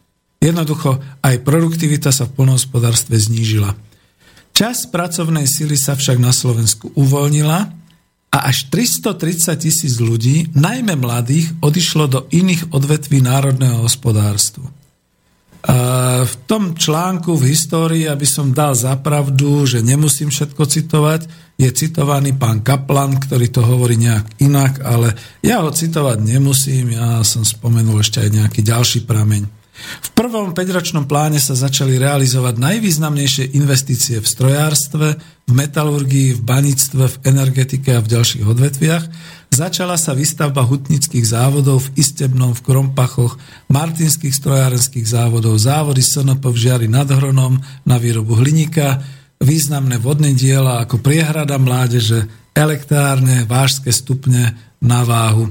Dokončovala sa Oravská priehrada. Prirodzene že táto výstavba oprekot spôsobovala aj nedostatky a robili sa programové korektúry plánu, enormne sa zvyšovali tempa rastu, urychlovali sa najmä politicky určité termíny. Ja, dneska je to predsa tiež, akože ku akému termínu sa väčšinou ako nejaké tie e, časti diálnice alebo nejaké nové závody otvárajú, že jo? Soudruzi z vlády, teraz už po revolúcii. No a tam to bolo tiež Takže pri takýchto korektúrach, aj pri týchto politicky urychlovaných termínoch začal zápas s nedostatkom všeličoho, napríklad aj surovinových zdrojov a kapacít. Bolo potrebné zvýšiť rozpočty na investície, čo samozrejme stiažovalo vývoj v iných oblastiach, lebo prioritami bol ten ťažký priemysel a stavebníctvo a hutníctvo a tak ďalej. No a napriek tomu, že sa do prevádzky odovzdalo 24 nových strojárenských závodov, v druhej päťročnici sa podľa akademika Plevzu začalo ukazovať, že silne centralizovaná sústava riadenia nesie v sebe aj určité nežiaduce javy ako nehospodárnosť, nepružnosť v reakciách na objektívne potreby, e, určitým spôsobom brzdenie iniciatívy jednotlivcov a rôzne subjektívne prehmaty, ktoré boli No dnes ako keby manažeri nerobili chyby, nerobili prehmaty a, a tak ďalej. No tak vtedy to boli tí centrálni pracovníci na tých riadiacich úradoch a tak ďalej. Čo je zaujímavé a čo chcem povedať, spoločenská vrstva robotníci, táto prešla ako trieda e, v rokoch 48 až 1953. Vidíte teraz už 53. Najväčšou zmenou vo svojej histórii. Celkový počet robotníkov v Československu v hlavných výrobných odvetviach sa zvýšil o 330 tisíc a dosiahol v Československu 2 až 4 milióna. To ešte bola stále Československá republika. A e, prečo to hovorím? Okolo 250 tisíc robotníckých kádrov nastúpilo do funkcií v riadiacom aparáte, čo však pri ich nízkom vzdelaní dlhší čas blokovalo nástup mladej technickej inteligencie, ktorá potom z tých škôl, ktoré vznikali, prichádzala. V roku 1960 mali len 33,5% vedúcich technických útvarov základné vzdelanie, teda 33,5% vedúcich pracovníkov malo základné vzdelanie, o 6 rokov neskôr nesplňalo predpísané vzdelanie 49,2% riaditeľov podnikov, 48,6% majstrov a 59% vedúcich prevádzok. No, prečo to napríklad vyťahujem aj z tej štúdie z tohoto časopisu História, pardon. Lebo treba byť objektívny. Treba byť objektívny a ja som to zažil potom, keď to preklopím po roku 1990 v tom, že keď nám manažerská univerzita z Veľkej Británie Open eh, University Business School ponúkla naše programy na rekvalifikáciu manažérov, pretože v tom čase, po roku 90 sa tu nenachádzali manažéri schopní e, rozmýšľať v trhových, e, v trhovej ekonomike a podľa určitých obchodných a hospodárskych trhových kritérií, Ponúkla nám ten celostný program, ktorý začínal efektívnym manažerom, finančným riadením, riadením ľudských zdrojov, riadením v konkurenčnom prostredí, marketingom a všetky takéto veci. Takisto sa ľudia školili, ale je zaujímavé, že toto už bolo školenie komerčné, za to sa platilo. A ďalšia vec, že to, ak by som povedal, tak to bolo možno 1% z celej tej populácie tých manažérov, pretože vznikali po 90. roku tzv. samorostci, alebo to boli tie staré kádre, ktoré teda boli ešte zo socializmu. A prečo to hovorím? Teraz si predstavte, že sa píše rok 48 až 53, o ktorom hovoríme, a rozvíjalo sa veľmi prudko celé národné hospodárstvo, vznikali výroby, vznikali fabriky, vznikali podniky, toto všetko bolo treba aj riadiť. Veľmi rýchlo sa tých 250 tisíc robotnických kádrov dostalo do riadiaceho aparátu a oni si za sebou donášali aj svoje nedostatky. Možno nielen v správaní a v charaktere, ale možno boli poctiví, boli zrejme pracanci a tak ďalej, ale riadiť ľudí, to je veľké umenie. A potom rozpisovať a riadiť, dávať úlohy a tak ďalej a tak ďalej. O tom sú filmy, ja by som odporúčal filmy pre pamätníkov s Peškom a s ďalšími českými hercami, ktoré boli e, v tých 60 rokoch, kde sa presne ako aj umelecky stvárňovalo a ukazovalo, že nebola to ľahká doba ani pre týchto ľudí, lebo mnohí tam boli doslova povýšení, vyťahnutí naozaj tou komunistickou stranou, že tak a ty si dobrý pracant, ty máš dobrý charakter, tak ty teraz budeš riadiť ten podnik.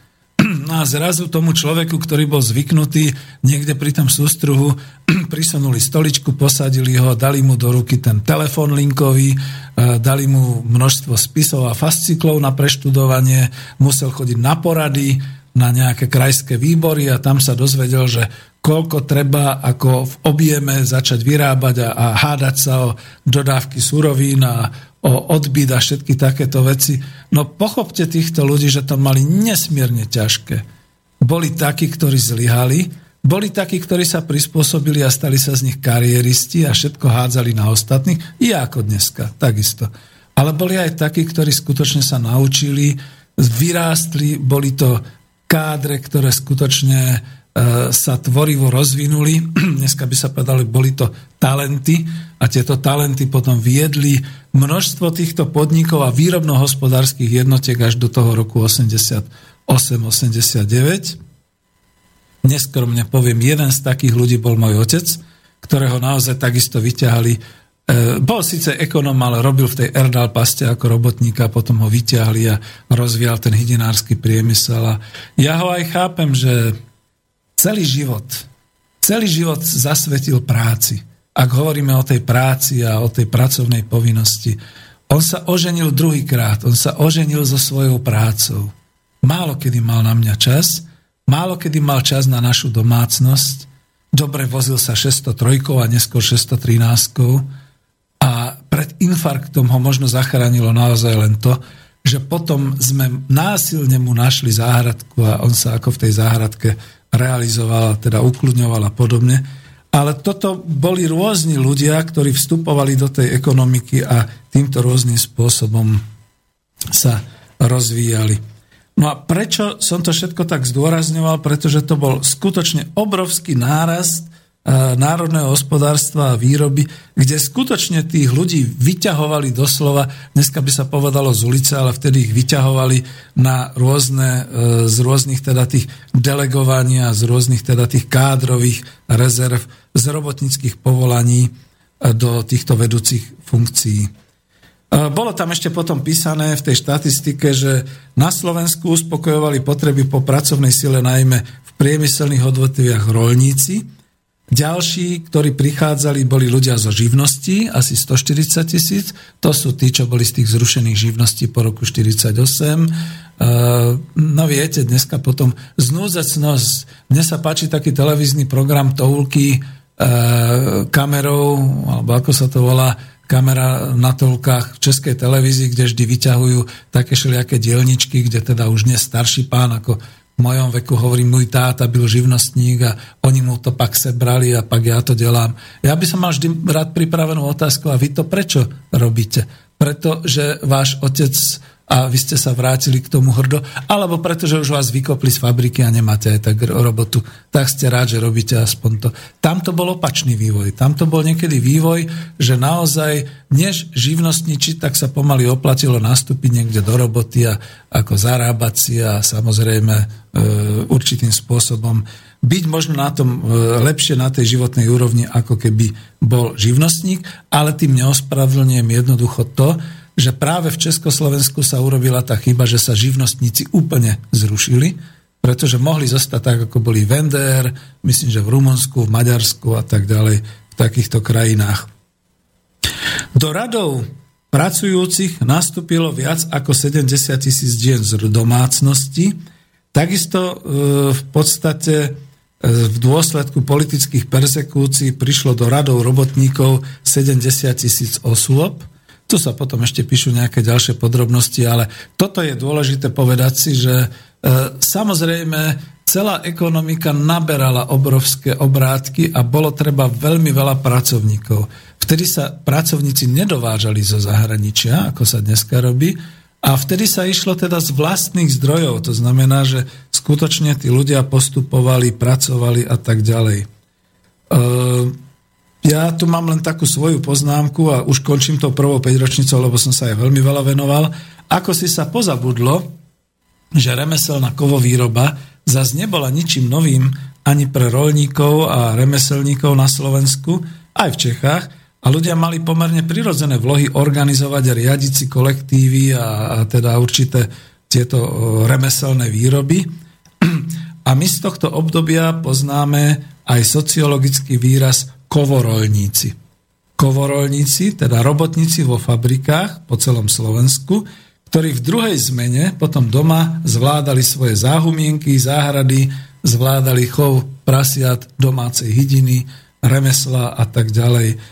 A ja som sa napríklad s týmito kovorolníkmi tak typicky stretol v dolinách okolo Kremnice, e, kľudne môžem povedať Elba Kremnica, známy to podnik, potom akciová spoločnosť, ktorá bola po roku 1992, tuším, v privatizácii a tak ďalej. A on sa mi ten rejiteľ rozčuloval, že viete, no ale oni na sobotu nenastúpia, pretože oni sú kovorolníci.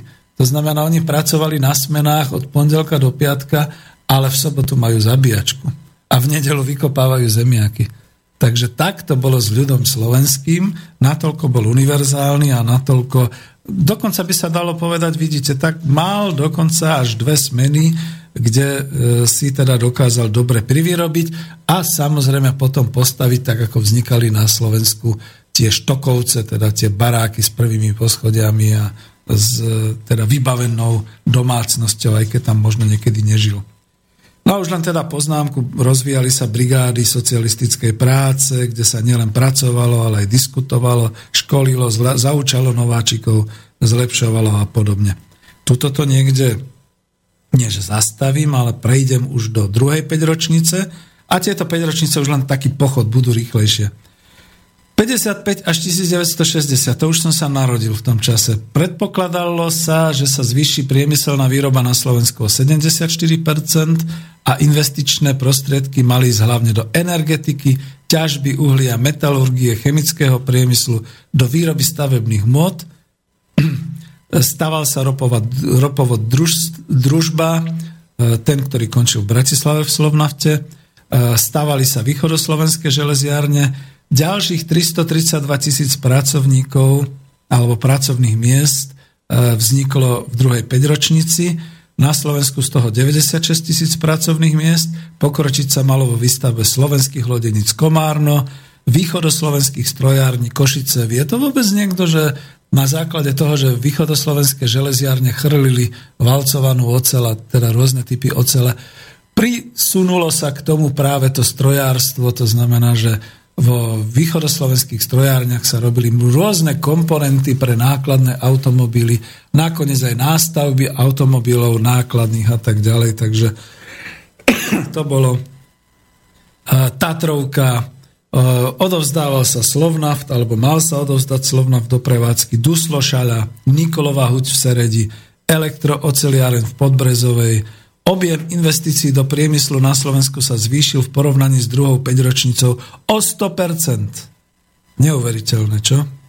O 100% objem priemyselnej výroby. Kde sa tu chválime 3% rastom HDP? Kdeže? Toto bolo, to boli iné rozmery a iné kategórie. Do roku 61 v porovnaní s rokom 50 vzrástol počet pracovníkov v národnom hospodárstve o vyše 70% O vyše 70% Teraz to čítam, to sú kruté čísla. Obrovský nárast.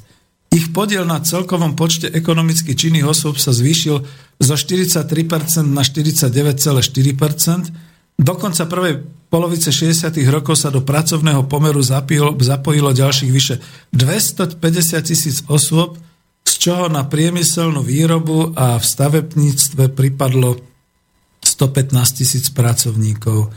No znova spomeniem ten film Sestčičky s Žižinou Hiráskou, jak sa tam ako e, tou starou sanitkou po tých rôznych cestách, necestách brouzdali po tých rôznych vesnicích českých. No v tej druhej päťročnici a hlavne v tej tretej päťročnici to už bolo o niečom inom.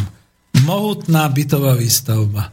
Mohutná výstavba a premena e, verejnej dopravy, teda cesty, železnice, všetky takéto veci.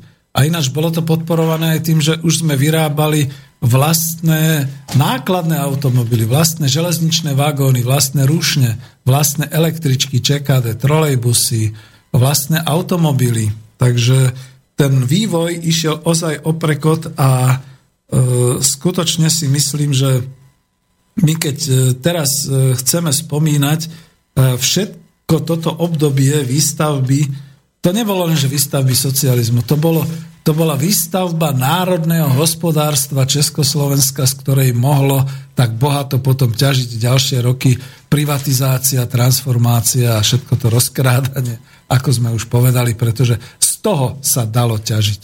Keby tu nebolo nič, tak by sme tu už boli dávno jak v Etiópii a v Somálsku na zemi a poberali, poberali by sme ten nepodmienený základný príjem od Cerešových agentúr. To je asi všetko, čo by sa k tomu dalo povedať. No ale ešte chcem, pretože predsa len teraz prichádza tretia päťročnica. E, ja to budem citovať aj niekde z tej Wikipédie. Nepodarilo sa splniť hlavne e, výsledky v polnohospodárskej veľkovýrobe. Áno, to boli tie roky krízy v polnohospodárstve a určitým spôsobom rozvoľnenie Rozvíjala sa prednostne výroba v metalurgických odboroch, v ťažkom energetickom priemysle, Tatrovky, Škoda Plzeň, SONP Kladno, Vítkovice Ostrava. Rozvíjali sa nové výroby, začal sa rozvíjať spotrebný priemysel konečne a nábytkárstvo a stavebná výroba. Začali naozaj tie e, panelové výstavby vo veľkom. A ja tu mám ešte poznámku osvobozená domácnosť. Čiže doslova sa začali chrliť spotrebiče, práčky, chladničky, prvé televízory, zlepšovali sa potraviny, odevníctvo a tak ďalej.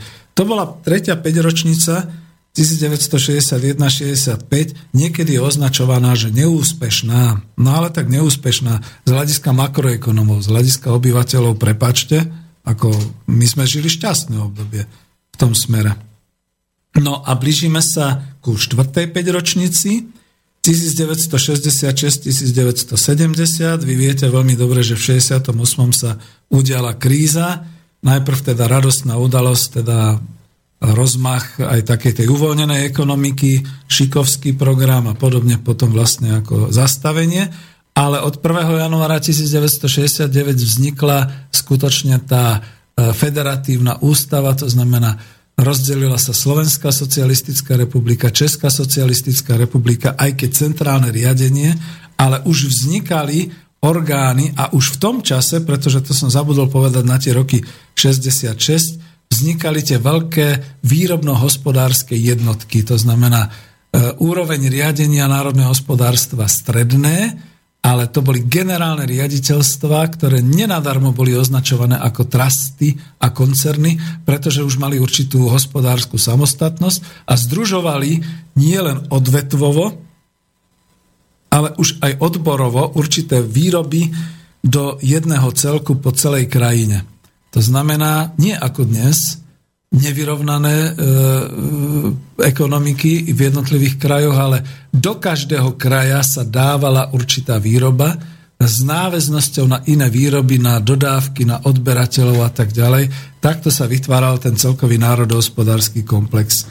No a, ale aby som povedal teda to, čo bolo v štvrtej päťročnici, zaznamenal rozmach hlavne spotrebný priemysel, odevníctvo, potraviny, E, potreby pre domácnosť. E, nestačilo to. Najlepšie to bolo vidieť na výstavách a veľtrhu ako e, strojársky veľtrh a vôbec výstavy Brno, Incheba Bratislava, Agrokomplex Nitra, Zemie Expozeň, pretože naozaj ľudia mali peniaze a začali si dovolovať, kupovať, chceli sa porovnávať s potrebou so západom.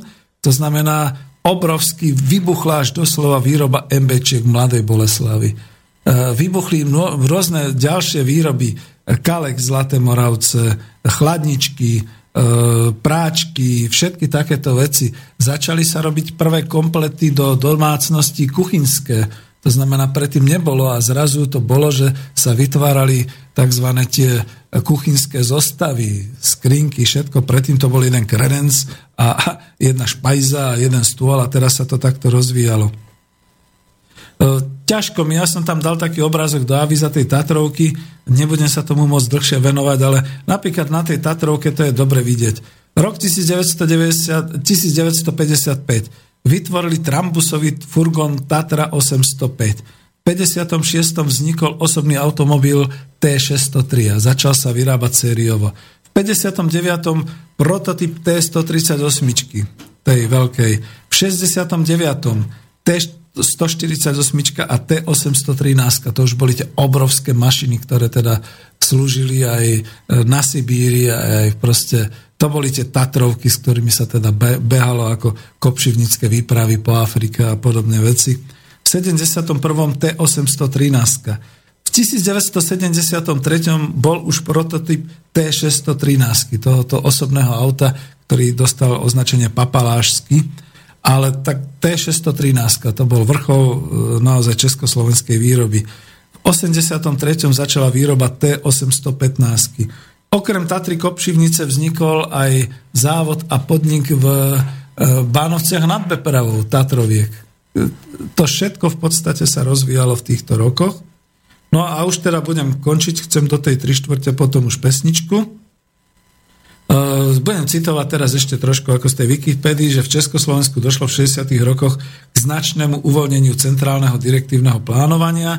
5-ročné plány sa stali terčom kritiky väčšiny západných ekonomov, ktoré ich označili za akt centrálneho plánovania obmedzujúc slobodný ekonomický vývoj na základe ponuky a dopytu ale je zaujímavé, že napriek tomu aj v mnohých západných krajinách začali byť používané niektoré koncepty známe ako centrálne plánovanie. Vznikli tak 7-ročné a 12-ročné plány a napríklad 7-ročný plán používa aj Európska únia. To málo kto u nás vie, že to sú tie plány, kde sa teda aj odvíjajú eurofondy a podobne.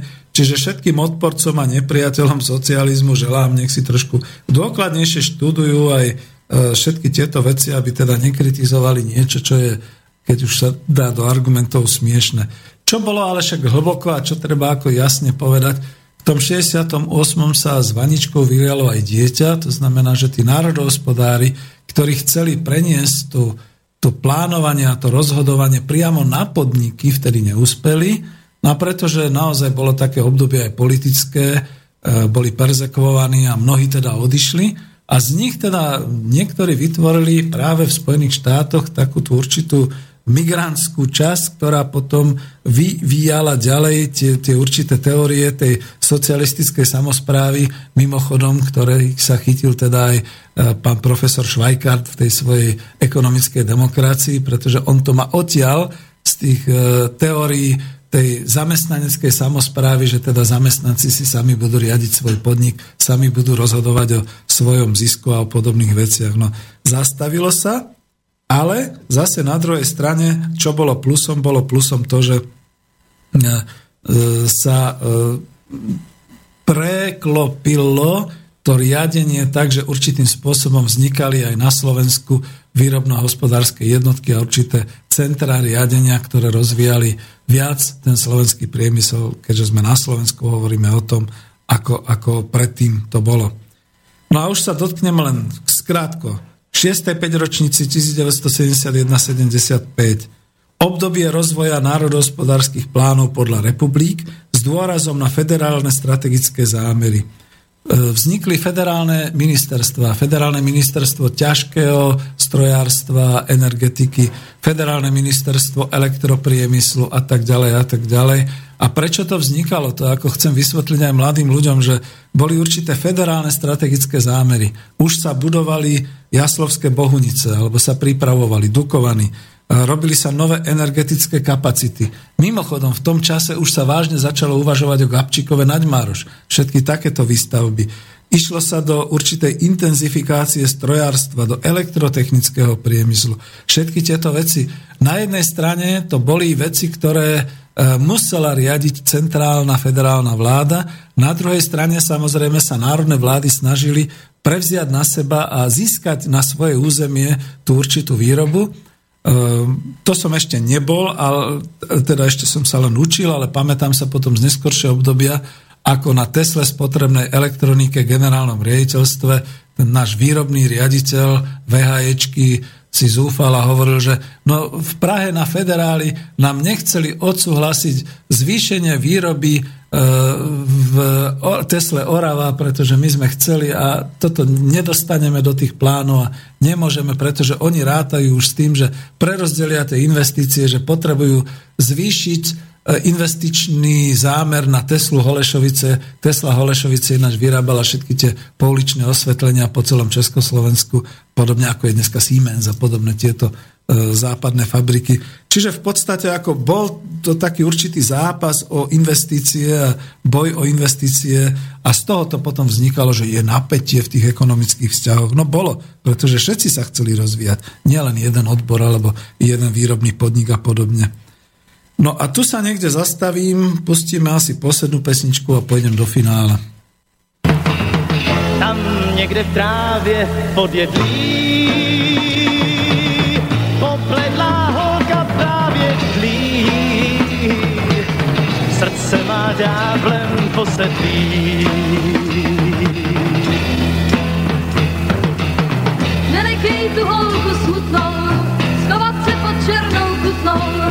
Odvedí od dveří klášterní. Klášter, který nezachrání, sever se a spěchej za ní, jenom ty můžeš vrátit mít. Ukloň se tý holce smutný a jestli to bude nutný, pláštěm si slzy osušíš. Vymysli si píseň něžnou, nazví ty písni kněžnou, ti blíž a blíž a ještě blíž. Tam někde v trávě podjedlí, popledlá holka právě tlí. Srdce má dáblem posedlý.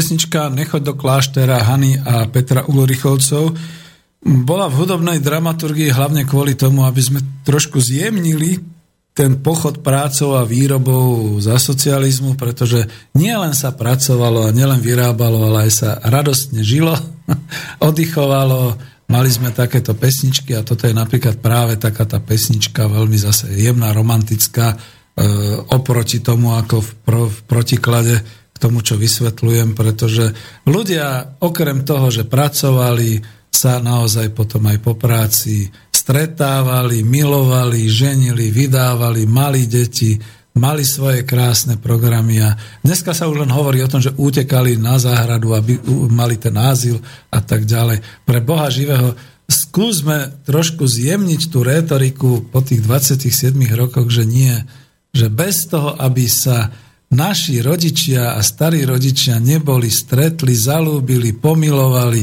ne, ne, bez toho, aby sme my nevznikli a, a, a, a nevychovali sa a podobne, tak by sme tu ani neboli. Pre Boha, ako už, už začnem byť, byť, začneme mať trošku logiku v tej histórii, že to nebolo o tomto a že keď to bolo, tak to zase boli nejakí takí ľudia. Ako viete, dneska, keď niekto na vrchole slávy sa zdroguje a ožerie, tak čo máme povedať? Že dneska je taká tvrdá doba, že je to už iba o tom ožerať sa a vyskočiť z okna alebo zabiť sa v aute zdrogovaný. A čo budú potom hlásať tým svojim deťom? Takéto veci? Že to bola taká tvrdá doba tá dnešná? No, čiže znova to dávam do protikladu.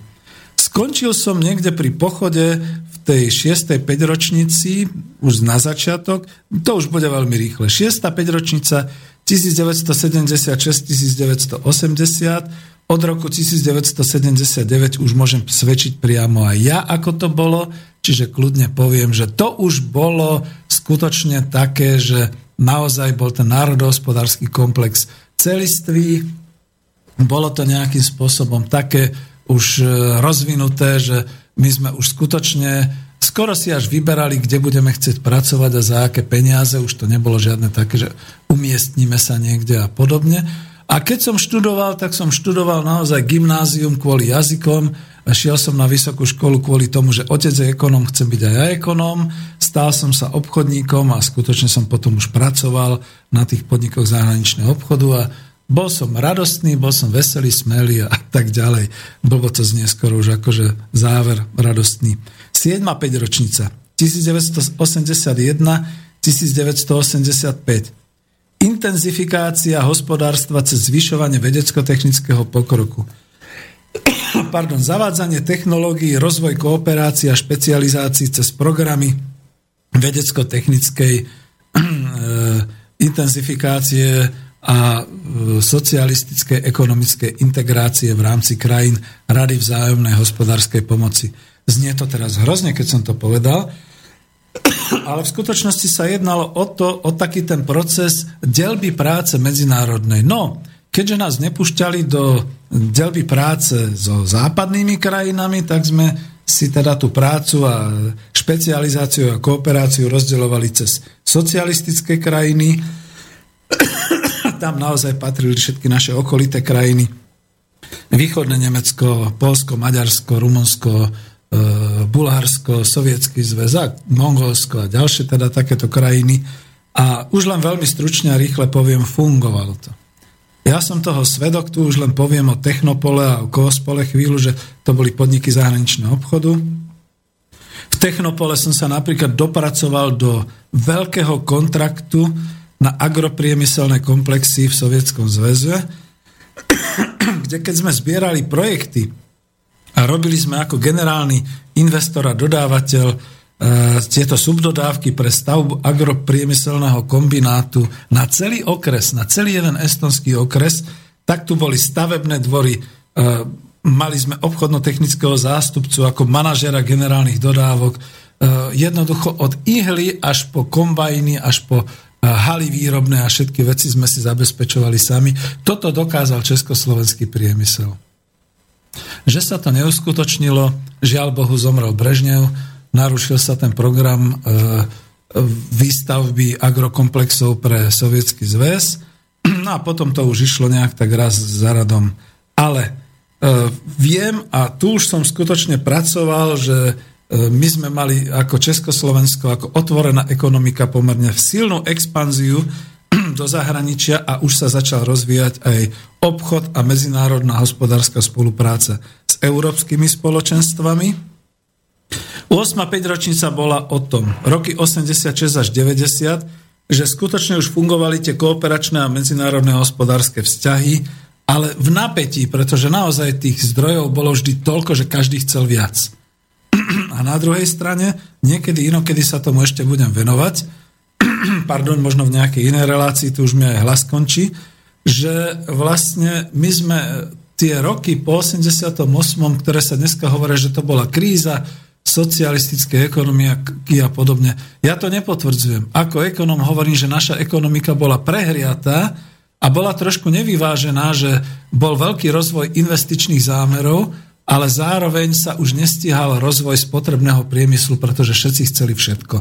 Na to bolo treba samozrejme dovážať, na to bolo treba v rámci monopolu devizového mať devizové prostriedky, uvažovalo sa o uvoľnení trhu, a tam nás zastihol rok 89. Tuto niekde končím, pretože takto sa to má.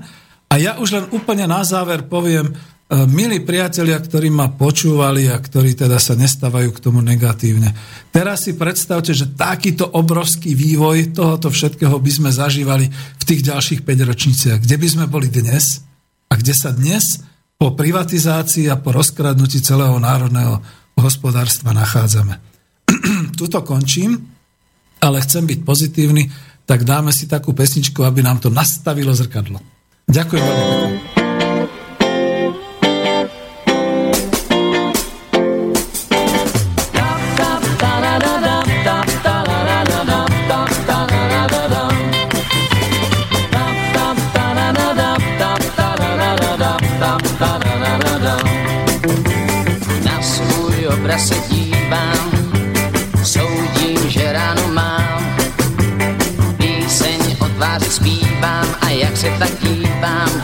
Nepoznám. Já už 12 dní svůj obraz nevšední sleduji po ránu, stojí to za no za ránu tap tap tarada tap tap tarada tap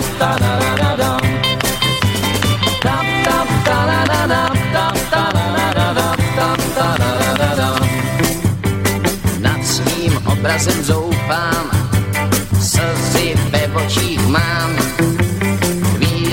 Rozbít ho troufám a chvíli zas doufám, že kazí ho rám. Dám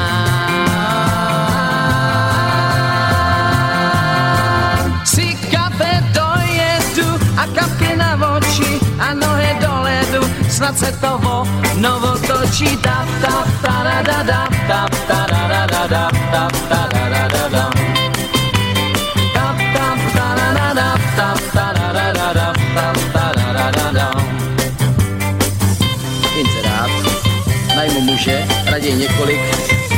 vlastním krumpáčem. Značka Střepy přinášejí štěstí. Nad svým obrazem zoufám, slzy ve očích mám. Chvíli si rozlít ho troufám a chvíli zas doufám, že kazí ho rám.